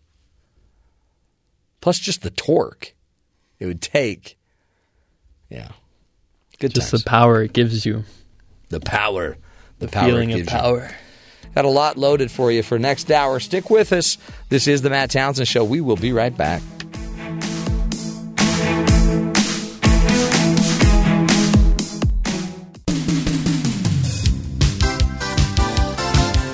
Good morning. Welcome to Screen Cleaning. It's Friday, and we've got Cole Wissinger here along with me, Jeff Simpson. We're here each and every Friday to give you the very best in entertainment. And that means entertainment news, that means movies, that means TV, it means plays, it means any. If it has anything to do with entertainment, we're going to talk about it. Today it even involves the snacks you eat while you're watching your entertainment. That's right, Cole. And boy, oh boy, have we got an amazing show for you today. And today is a day of celebration, really, because Cole, as what are you we celebrating? Brought to my attention, today, well, this weekend is the 30th anniversary of the release of Die Hard with Bruce Willis. Happy birthday! Thank you. Was that like the club? Yeah, or the noisemaker thingamajig. Oh, like the... that thing. Now that we're on the same page. You know, it's interesting. I was reading up on Die Hard because I was getting ready for another show that we're going to be doing soon about songs that are made famous by movies. And so I was thinking about Ode to Joy. And I read that, you know, people were not excited about Bruce Willis starring in this film. In fact, when the trailer came out, the guy that wrote this article said that people in the movie theater, when they saw the trailer and saw Bruce Willis in the trailer, were booing. Can you imagine people booing Die Hard? Aww. But that's what they were doing, because Bruce Willis was coming off of this really, I've never seen it, but it's I guess it's kind of a romantic comedy show called Moonlighting.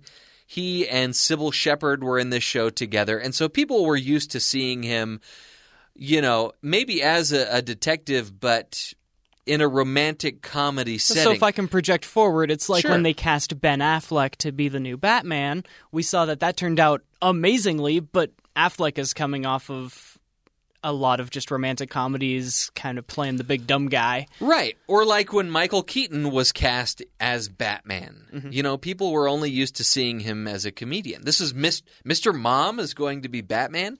So...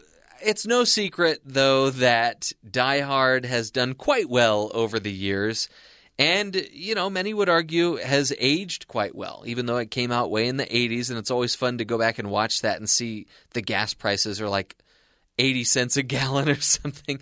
But we celebrate the 30th anniversary of Die Hard, which is important not just because it's its anniversary, but we are going to be talking about Die Hard in a way on the show later today when we talk about another film that has just been released today. Correct. So, Cole, another exciting piece of news, which is kind of long overdue, and it's not all that surprising, but here it is nonetheless. Billy D. Williams. Speaking of Batman, Billy D. Williams was Harvey Dent in the 1989 Batman. Or one of the Harvey Dents back then. Did not go on to be Two-Face, his loss, and maybe ours as well. Mm-hmm. Although it was interesting to see Tommy Lee Jones go way over the top as Two-Face in Batman Forever. Billy D. Williams, better known for his role in the Star Wars films Empire Strikes Back and Return of the Jedi as Lando Calrissian, will be reprising his role in Star Wars Episode 9. Cole, are you excited for that? I am, and I'm excited to see how he comes off the tails of Donald Glover's amazing Lando Calrissian performance in Solo: A Star Wars Story. Oh, my goodness. Watching Donald Glover as Lando in Solo was pretty entertaining because you could see him channeling Billy D. Williams, kind of doing his best Billy D. Williams impersonation.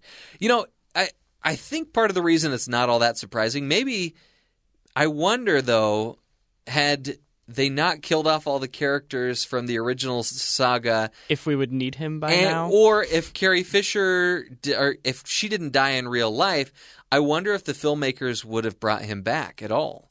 But now Billy D. Williams is kind of one of our few remaining ties to the original saga. And so I don't know if they're doing this for nostalgia's sake or if there's a really strong story and he just so happens to be a part of that story. Well, and I want to see how they introduce him now, too, because now we are sans all of our old characters. Unless they filmed on the very sly some scene between him and Carrie Fisher before she passed, we don't get a chance to see him interact with any of the people from his trilogy. So do we just get to throw him in with Finn and Poe and Rey and see what happens? Like, that's missing out on some of the gravitas of bringing back your character. You know, they did a decent job at creating CGI versions of Carrie Fisher and Peter Cushing in Rogue One. So it is possible. It serviceable is, CGI renditions. I said decent. I said decent. Okay. I thought the Peter Cushing CGI was better than the Carrie Fisher CGI. And I agree with you. So they could do something with her in Episode 9. They could easily do something with Mark Hamill because, as we know from Empire Strikes Back and Return of the Jedi, that wasn't the last we had seen of Alec Guinness after he dies. Jedis tend to come back tinged blue in their ghosty form. Yoda was in Episode 8, so we could certainly see Mark Hamill in Episode 9. I don't think there's any hope that Harrison Ford is coming back. And that's the problem. So, sure, you could get Mark Hamill or Carrie Fisher to interact with Billy D. Williams, but his relationship was with Han. Sure. And Han is dead. I mean, I guess there's Chewie. Aw, there is Chewie. And maybe, you know, Emilia Clarke from Game of Thrones, who was in Solo, we never know what happens to her. And we may never know, actually, because Solo did not make enough money to warrant another sequel, which is a fantastic segue into the next point that you wanted to bring up, Cole, which has to do with box office and sequels. Correct. Never let it be said that I will pass up an opportunity to brag about being right when I am right. I have to play a little clip of something that happened just on last week's show so that we can see how it went. Is it going to continue the streak of Marvel films dominating, like just making, like literally printing money? Cole is convinced it's not going to do that well. Isn't that illegal? He didn't say, well, no, he did say bomb in Marvel, you know, in Marvel's eyes, it'll bomb. This was during your conversation with Sports Nation that we tend to do every week with Jason and Jerem, talking about Ant-Man and the Wasp, the sequel to Ant-Man, and how I was skeptical that it would perform at the box office. Okay, but I think you could be right. You being right is arguable. Okay, well, I will explain to you the numbers that you can't argue. Okay, let's hear them. Ant-Man 2 debuted in their opening weekend at $75 million, which is the lowest total since Thor, that was released in 2011, or Captain America, the First Avenger, also in 2011, back before we had such hype behind the Marvel train. Now, wait a minute. How much did Doctor Strange make, though? More than Ant-Man and the Wasp. Really? Mm-hmm. Oh. At $85 million. It is also the lowest sequel to any Marvel movie. In today's age of franchises and the power behind knowing you have a good product, now you are building on it, sequels always make more money. This is the lowest performing sequel in the Marvel universe. Okay, so what I'm hearing from you is that it's a relative bomb. And right? Most importantly, for 2018, the opening weekends for Black Panther and Infinity War were both over $200 million. That's huge. Ant-Man and the Wasp, just a couple months later, less than $100 million. So that's a bomb. If we look at the projections, if we look at what the Marvel Universe is doing, how they keep getting more and more money the more years and more movies we get out of them, and then to have Ant-Man and the Wasp be a cliff that the line graph falls off of. So that's one way to look at it. So compared to the other Marvel movies, sure, it could be considered a bomb, or it could just be considered the lowest grossing of the sequels, right?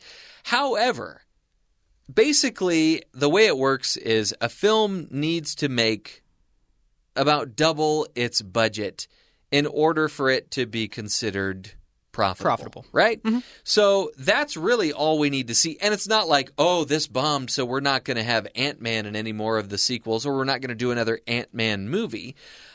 Because I think most people will just go see it so that they can be in the know and be caught up on the overall story. Because you have to watch every episode to get the overall season arc. Which, not to spoil anything, but with the exception of a post-credit scene, you really don't need to have seen some of the other films. That's one of the things that I really like about the Ant-Man movies is that, for the most part, they are standalone films, kind of like the first Guardians of the Galaxy film, right? That is one of my biggest beefs, is that I wanted Guardians of the Galaxy to be its own entity, to not meet up with the Avengers, but I guess If you read the comics, that's not the way it all plays out. But I don't read the comics. Everyone's got to come together for the big events. The one thing we can look, sure, there probably will be more Ant-Man movies. And yes, they will definitely be in the future Avengers as they go forward. But will it mean a change of direction for the director or for the way they present the story? Because the lowest performing two movies prior to this were Thor and Thor the Dark World. And we all saw how they entirely flipped the character on its head, came with a new direction with Thor 3.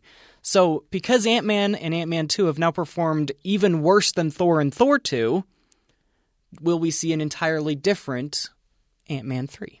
It is an important question. Do they need to reassess? Of course we'll get the movies. These aren't those kind of bombs. These are still Marvel movies. But will they have to reassess how they are presenting their character?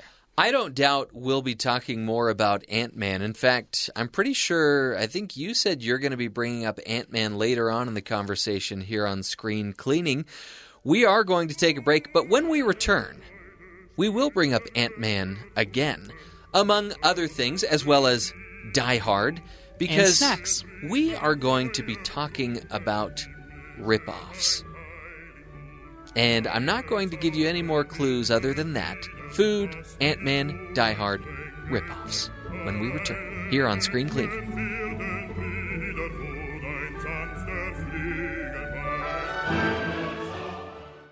Yo, VIP, let's kick it.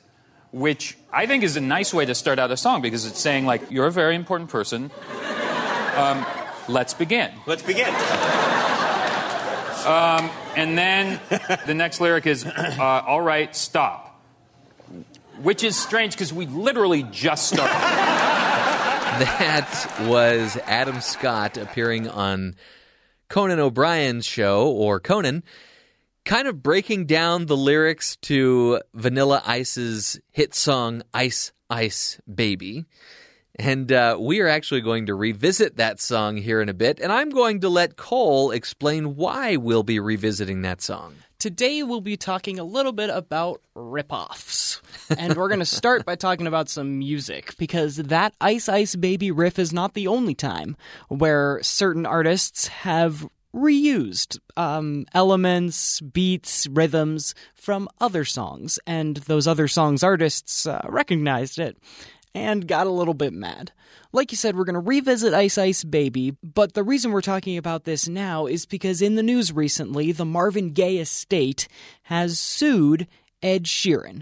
They believe that his thinking out loud may be copied, maybe was inspired by, certainly infringed upon, in their minds, a Marvin Gaye song called Let's Get It On, and I'll let you be the judge.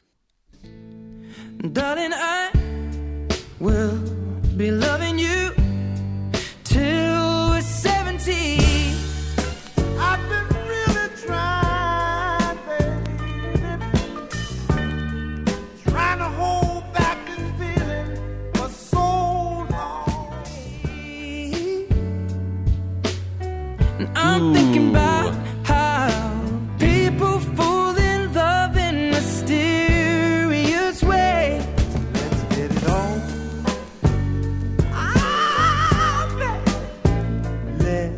Me, I fall in love with you every single day, and I just wanna tell you I am.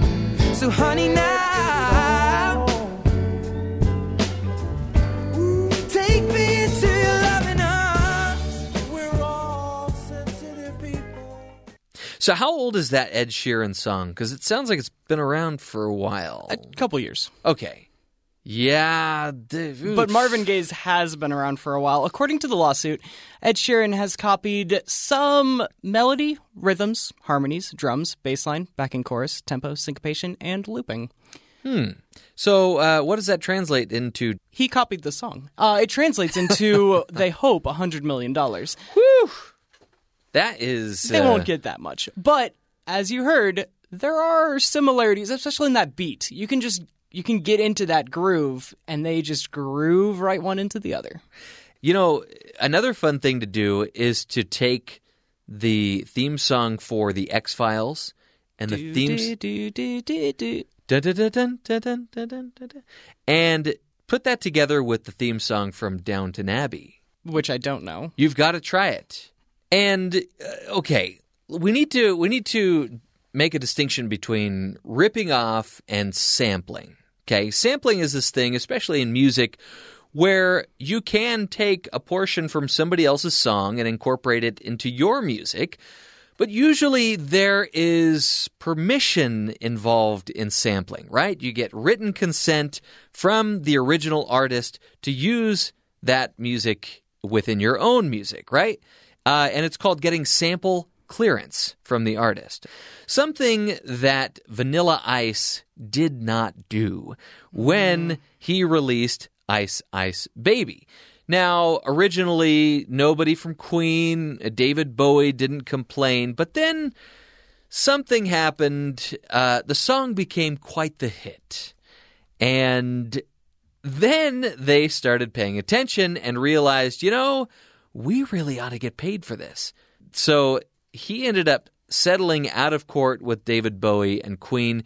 I don't think we need to worry about Vanilla Ice. Even though this song was released decades ago, I think he's still riding quite the wave, financial wave, in terms of, he's doing all right. We don't need to worry about him. Yeah. But I think we ought to listen to Vanilla Ice explain that, you know, he didn't rip off this song. Ding, ding, ding, diggy, ding, ding. Ding, ding, ding, diggy, ding, ding. That's the way theirs goes. Ours goes ding, ding, ding, diggy, ding, ding. Ding, ding, ding, ding, diggy, ding, ding. That little bitty change. It's not the same. And that little bitty change is actually called an anacrusis. I was not familiar with that. A word you learned from Vanilla Ice. Or Wikipedia. Yeah. Anacrusis, that little bitty change, was not enough for him to get away with ripping off Under Pressure from Queen and David Bowie. And there are so many other songs that do the same kind of thing. We've talked about two sets of them, and later on in the show, I'm going to test your musical acumen, Jeffrey, to see if you are able to differentiate which was the original and which is the copy.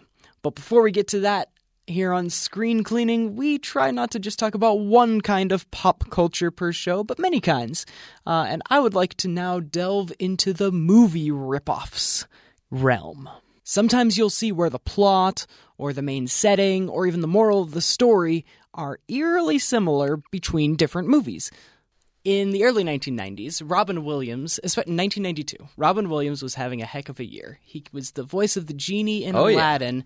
And in the same year, he was the voice of a little bat in a movie called Fern Gully, a Save the Rainforest movie where a little fairy shrinks down a big bad human that was coming to tear down the rainforest, and he learns a powerful lesson about the value of nature. Those humans are the worst. They are, aren't they? But he learns his lesson by the end, and a giant smog cloud, voiced by Tim Curry, becomes the real bad guy. The humans were just the pawns in his plot to take over the rainforest. I had no idea that Tim Curry voiced a smog cloud. In the same movie where Robin Williams is voicing a bat. In a movie where we're really learning to save the rainforest. Robin Williams, as great as he was, you can take him or leave him, you know, because he's done so many films. But when you say Tim Curry as a smog cloud, you've got me sold. So you could go back and watch that one where the indigenous person comes in contact with this outsider who's trying to take over their land. They go on many adventures, including frolicking through light-up forests and trying to save a sacred tree before learning the lesson of the value of nature at the end. Or you could watch 1995's Pocahontas. Oh, yes. From Disney, which is a little bit of a bigger studio name than what Fern Gully came out of, where Pocahontas, very not at all even loosely based on the story of actual Pocahontas, but it is a nice story about this indigenous lady who has an outsider human that wants to take over her land, and there is a sacred tree and some light-up flowers. I believe who was voiced by Linda Hunt, Academy Award winner. Linda Hunt. But if that's not your style either, you could get a bigger budget yet again and watch James Cameron's interplanetary visual masterpiece that the box office tells us just about everyone watched back in 2009, Avatar, where an indigenous lady comes in contact with a hard-headed human male that has to learn the value of nature and getting along with people. They run through forests that light up when they touch it, and they try to save a sacred tree. Well, I mean, I guess you could say that there are no original ideas left in Hollywood. But more so than some other ones. These have just very specific things that they're lifting from one another. Yeah, Dances with Wolves is also kind of a colonialization story. There's these kind of stories that tell us, be kind to the land around you. But these three specifically are really similar. I take back what I said then. Maybe it's not a question of there are no original ideas left in Hollywood. Maybe we as humans are just not getting the message, and so they keep feeling like they've got to hammer the point to the ground and get us to treat the environment a little better. Exactly. We still need to save the rainforests. You've given me something to chew on, Cole. My pick, and this is very timely because this film, it comes out today, actually, and you should go see it because Dwayne The Rock Johnson is in it, and who doesn't like them some Dwayne The Rock Johnson, right? So I remember the first time I saw the trailer for Skyscraper, and I remember immediately thinking, as did many other people, this looks an awful lot like Die Hard, the 80s action movie starring Bruce Willis, where he goes to his wife's Christmas party in this giant skyscraper near L.A., and it's taken over by terrorists who ruin a perfectly good Christmas party. In this film, Dwayne The Rock Johnson... Oh, I should mention that Bruce Willis's wife is in the building, so he's not only trying to rescue all of the employees and thwart the terrorists, but he's trying to rescue his wife, right? Makes it personal. Yes. So in Skyscraper, he is like this ex-Marine type of guy that loses a leg, and so now he goes into like safety consulting or something like that, right? And it's this state-of-the-art building called the Pearl, and his family is given an entire floor of the building to stay there while he's checking everything for safety, checking all the boxes, making sure that they can move forward with these plans, right? Well, this building is taken over by terrorists. And as I mentioned, his family is in the building. So not only is he trying to save everybody from the terrorists, but he's trying to save his family. And if you want some good chuckles, you should go online and see the comments on social media that people have shared, poking fun at how much this movie is the same as Die Hard. One of them was pretty funny. There was a guy picturing them in a pitch meeting and somebody bringing up the concern, are we worried this movie is too much like Die Hard? And somebody answering, we'll give him a prosthetic leg. Are we worried this will make too much money? You read it too then. That's awesome. Yes. So I think the filmmakers are not... They're not trying to claim that this is a completely original idea. I think they said that there are, parts of Die Hard that could be seen the same as this movie. However, there are other similar Die Hard-y films as well. White House Down and Olympus Has Fallen. Right. Both came out the same year. Both do Die Hard in the White House. But I also think that this movie is not going to pretend to be something that it's not. I think it means to be a B movie. So I feel like it's fully embracing its Die Hard-ness. And the reason I think that is I turned on my computer today and I saw a new poster for Skyscraper, which copies the original poster from Die Hard, where you have Bruce Willis, half of his face is seen, the other half, where the other half of his face should be, is the skyscraper. And they did the same thing for the film Skyscraper with Dwayne The Rock Johnson. Go see it. I'm sure it's going to be not only a big hit, but a lot of fun. Another timely pick that I have about a movie that may or may not have come out just last week and that we did talk about then, there's a Marvel hero by the name of Ant-Man that is a ripoff himself. Now, for those that just watch the movies, they might not realize it. But if you're a fan of the DC television universe, you're familiar with a character named The Atom, who has a very similar power of putting on a suit and shrinking. So Ray Palmer was introduced by DC Comics in 1961 as the Atom. And the very next year, as if they weren't even pretending that they weren't ripping it off, Marvel Comics debuted Ant-Man with the same exact shrink down and do things powers. So wait a minute. You're telling me that Marvel does not have an original idea? Yes.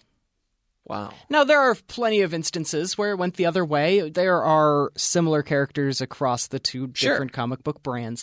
This one, though, them being 1 year apart, them being a very specific shrinking down kind of power, and the timeliness of Ant-Man coming out last week and people still going to see it in the theaters, just thought I would educate the people that Ant-Man might not be the most... Even though that we all love Paul Rudd and it's funny and it's a good movie. Boy, do we. Yeah. It's not the most original. Okay. Well, I'm going to go in a little bit of a different direction here with my last pick.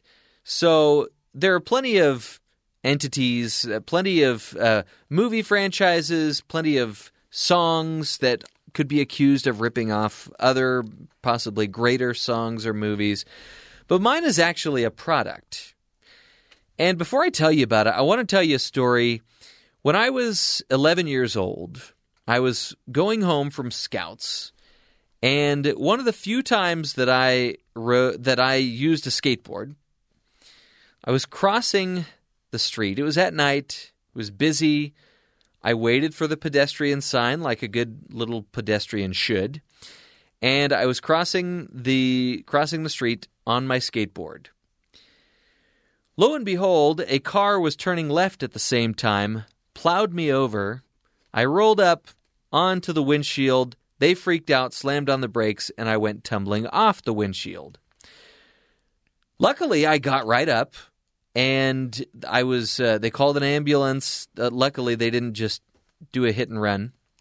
And I remember sitting in the back of the ambulance thinking, I'm fine. I need to get home. I really wanted to get home because I was going to miss an episode of Home Improvement. Oh? I remember going to school the next day, and all I had was this big purple bruise on my leg. And so I remember telling kids what happened, telling my peers, oh yeah, I was skateboarding home last night. I got plowed over by this car. Nobody believed me. Because in their minds, if I had been plowed over by this car... You'd be in a body cast. I would be much more hurt than just a big purple bruise. So then their form of taunting was in, Jeff got hit he ran into a parked car. And I was furious. It was so frustrating. Apparently, given your skateboarding skills at the time, might not have been out of the question. It probably could. And I don't think I rode a skateboard after that. So, yeah, good point, Cole. It probably could have happened, but it didn't. Uh-huh. So imagine how frustrating it must have been for a little company called Sunshine. They created a cookie called Hydrox. Okay, this was 1908, so way back in the early 1900s. And imagine how frustrating it was for them when in 1912, a much bigger company that ultimately became Nabisco decided to come out with their own chocolate sandwich cookie called the Oreo. You may have heard of it. I have heard of it. Okay. You probably even tasted one, if you can remember that. They had much deeper pockets, and they were able to make their cookie way outlast Hydrox, which unfortunately was removed from shelves after the company was sold off to various parties. It has changed hands over the years. Kellogg owned it for a while. But there was another company in 2014, Leaf Brands, registered the Hydrox trademark, which, as I mentioned, had been abandoned by Kellogg's a few years back. Leaf Brands began production of their version of Hydrox on September 4th, 2015, at the company's facility in Vernon, California. This is important information, Cole. I'm riveted. In 2017, the recipe was changed to remove artificial flavors that had been used for the previous 50 years, and the company obtained non-GMO certification, which you probably don't know is not that easy to do. There's a lot of paperwork involved, a lot of money that you have to drop to get that non-GMO certification.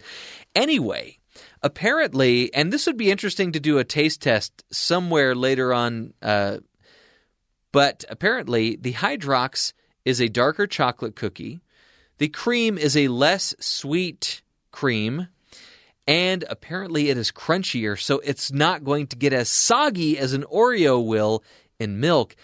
Imagine how frustrating it was for the Hydrox cookie, because in their marketing, when Oreo came out, they had to be a little more aggressive. They had to start saying the original chocolate sandwich cookie.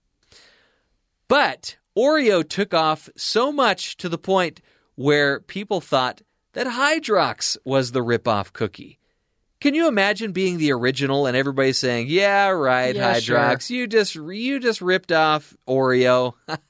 You skateboarded into a parked car. How dare you?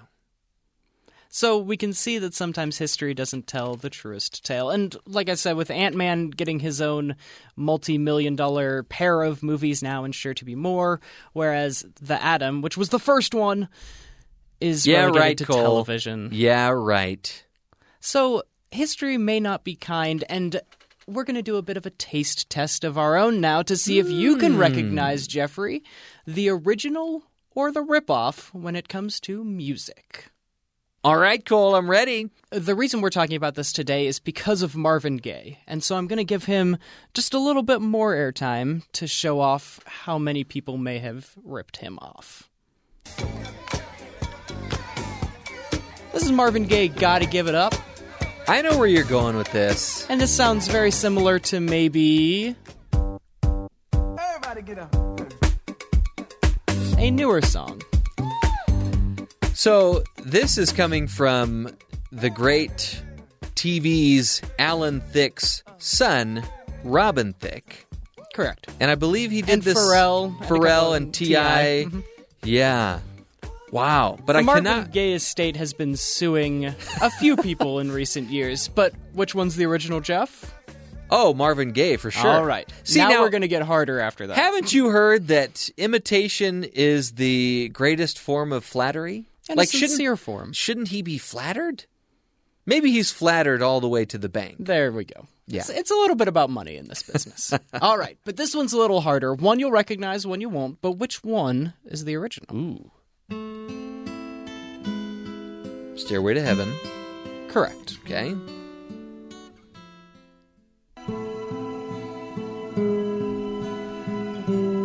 Wow. That's definitely ripped off. And it sounds like somebody needs to tune their guitar.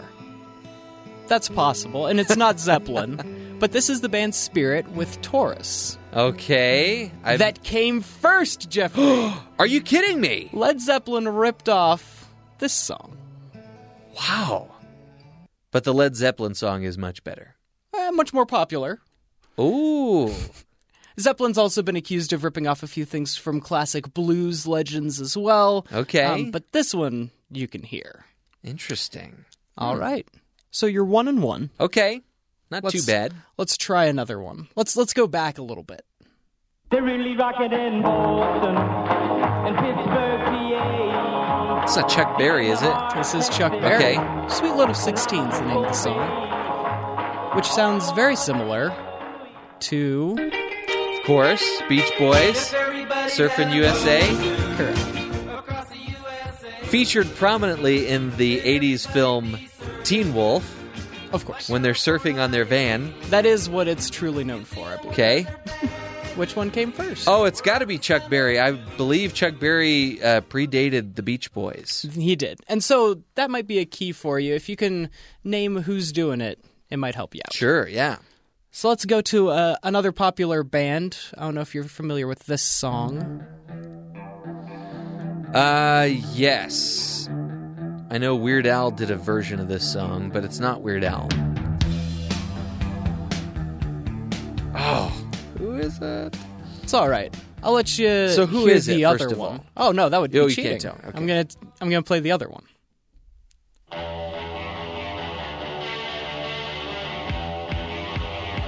It's a little sped up, but a very similar riff. Was the first one Nirvana?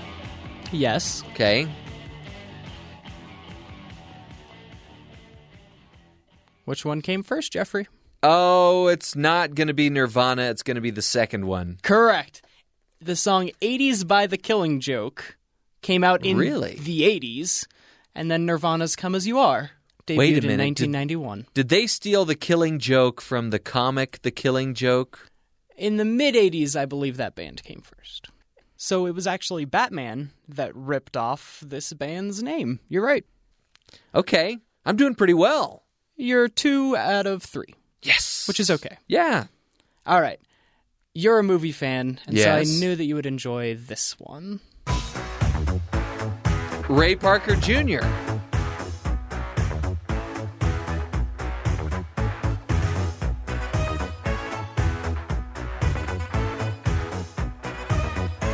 Ghostbusters.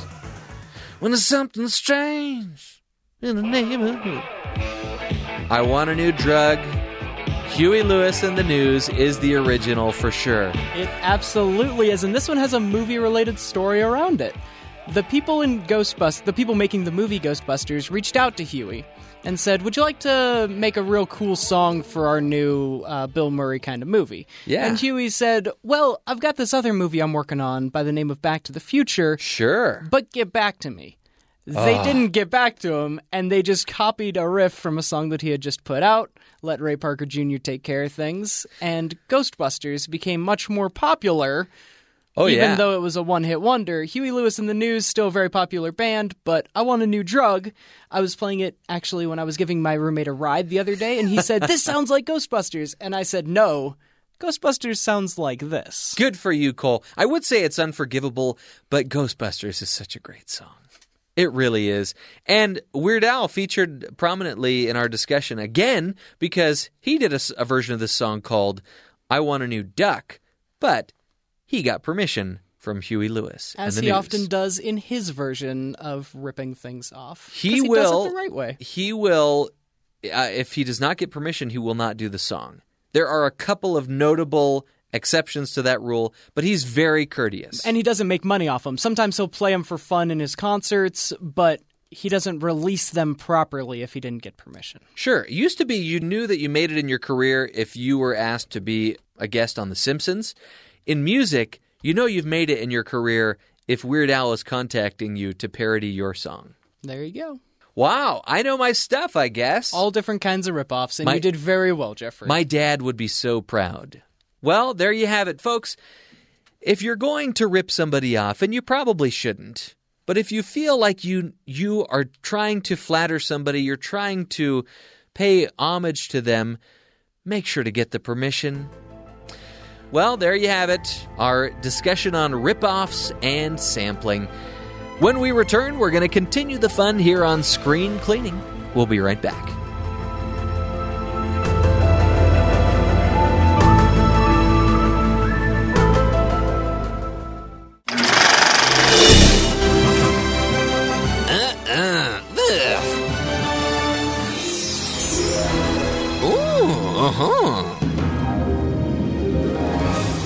That is our Silver Lining Cinema Stinger. We're going to be doing that here in just a minute. But first I want to tell you about a production company. Sometimes success can come from riding the coattails of others. I'm sure we've all kind of experienced that a little bit in our lives. That certainly seems to be the case for The Asylum, an independent film company and distributor that produces low-budget, direct-to-video films, most of which you'll probably see at the Red Box when you go to rent a movie. Many of the company's films capitalize on productions by major studios, often using film titles and scripts very similar to current blockbusters in order to lure customers. And these titles have been dubbed mockbusters.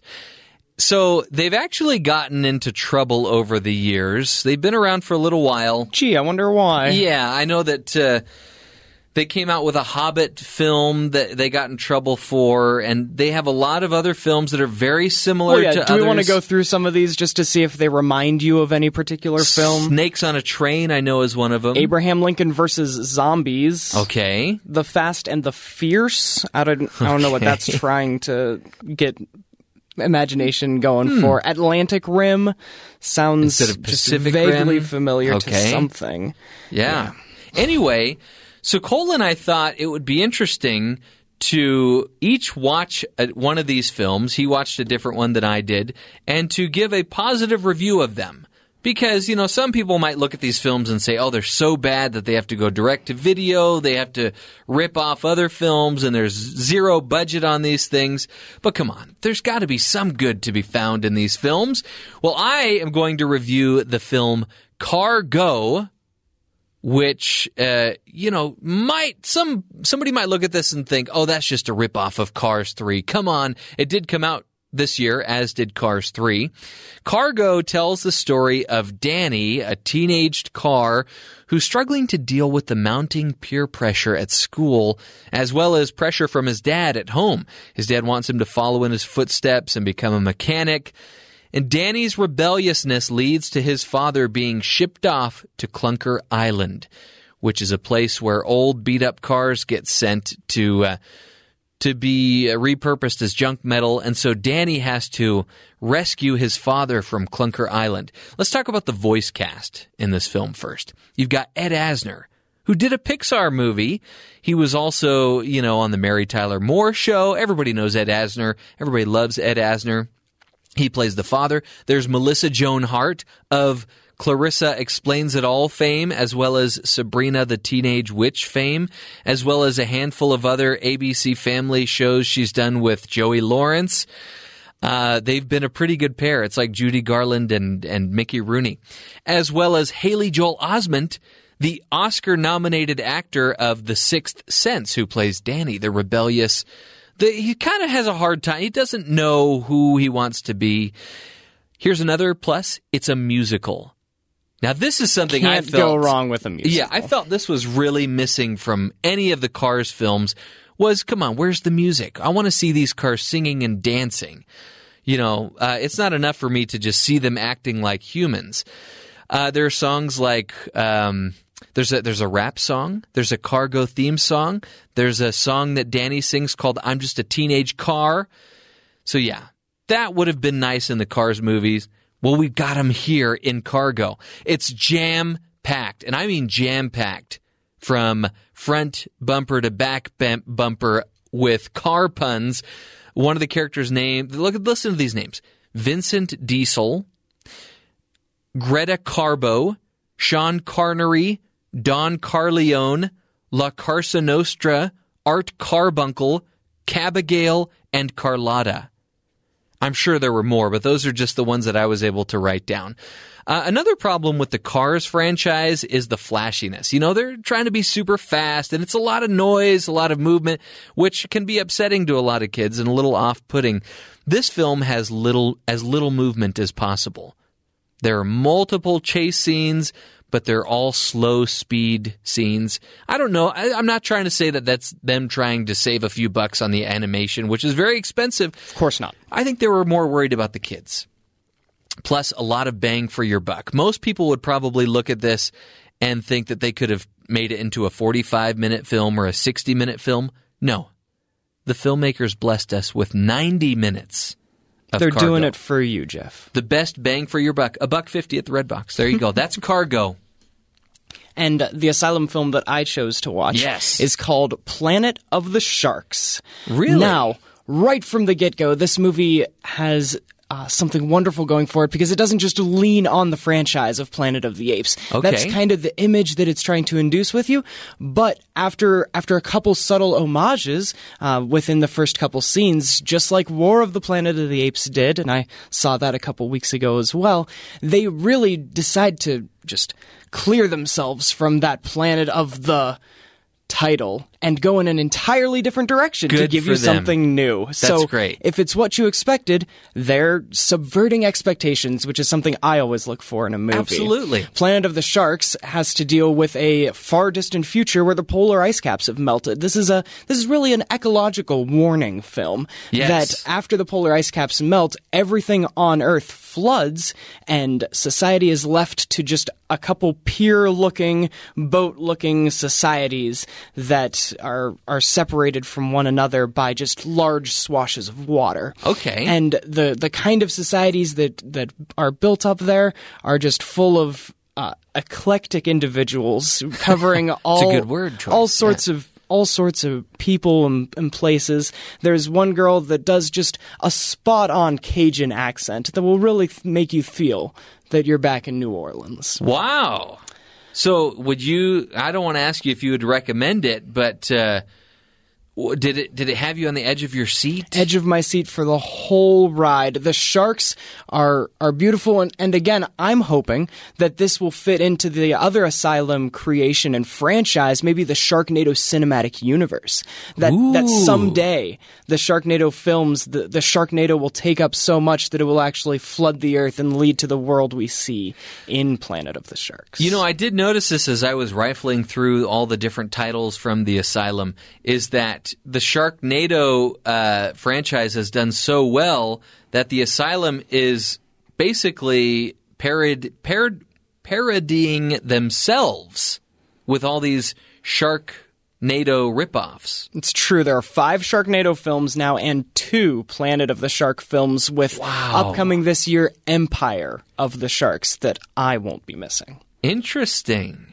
Well, you can find them at your local Redbox. You can't miss them. Just look for a familiar title that's just slightly off, and you'll know it's an Asylum film. When we return, I'm actually going to be sharing our Panning for Good segment with you, and it involves another children's movie. This one you're definitely not going to want to miss, and you can find it right on Netflix. This is Screen Cleaning.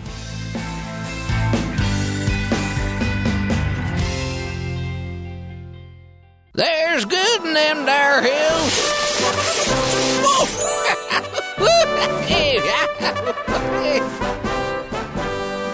Cole, I am super sad because I feel like 2018 has been a really weak year for kids' movies. There have only been a handful that have had a major release, and of those that have had a major release, only Paddington 2 and Incredibles 2, in my opinion, were the ones that were worth seeing. So, during this unforgivably slow season, I thought I'd recommend a kids' film that would be worthy of your time and that you might not know about, but that you can find on Netflix. It's called The Little Prince. Now, you've probably heard of the French book. It's one of the best-selling books of all time. The movie tells the story of a little girl who is being prepared for adulthood by her mother and all of the serious things that come with that. However, she soon strikes up a friendship with her eccentric elderly neighbor who shares with her the extraordinary and fanciful stories of the Little Prince. And the time that they spend together begins to change the way she views the world. Now, its themes are very similar to J.M. Barrie's Peter Pan. It's difficult to watch this movie and not think of Peter Pan. You know, that whole don't grow up theme that can be gleaned from this. The 2016 film was mysteriously never released theatrically, but it did garner critical acclaim, and it boasts an impressive voice cast. It's got Jeff Bridges, Rachel McAdams, Albert Brooks, and Ant-Man himself, Paul Rudd. It is breathtakingly beautiful to look at, and the songs by French singer Camille are whimsical. You can actually go to Amazon Prime if you're a member and listen to the soundtrack for free. My girls consistently request this film, which has always surprised me because it does have some heavier topics for children. But like the book's film, the appeal seems to be universal. And it serves as a good reminder that there is value in remaining a kid, at least at heart. So that's going to do it for this week. Join us next week for another exciting show. We're here every Friday to shine a big old spotlight on all that is good in entertainment. This is Screen Cleaning. BYU Sports Nation is up next here on BYU Radio.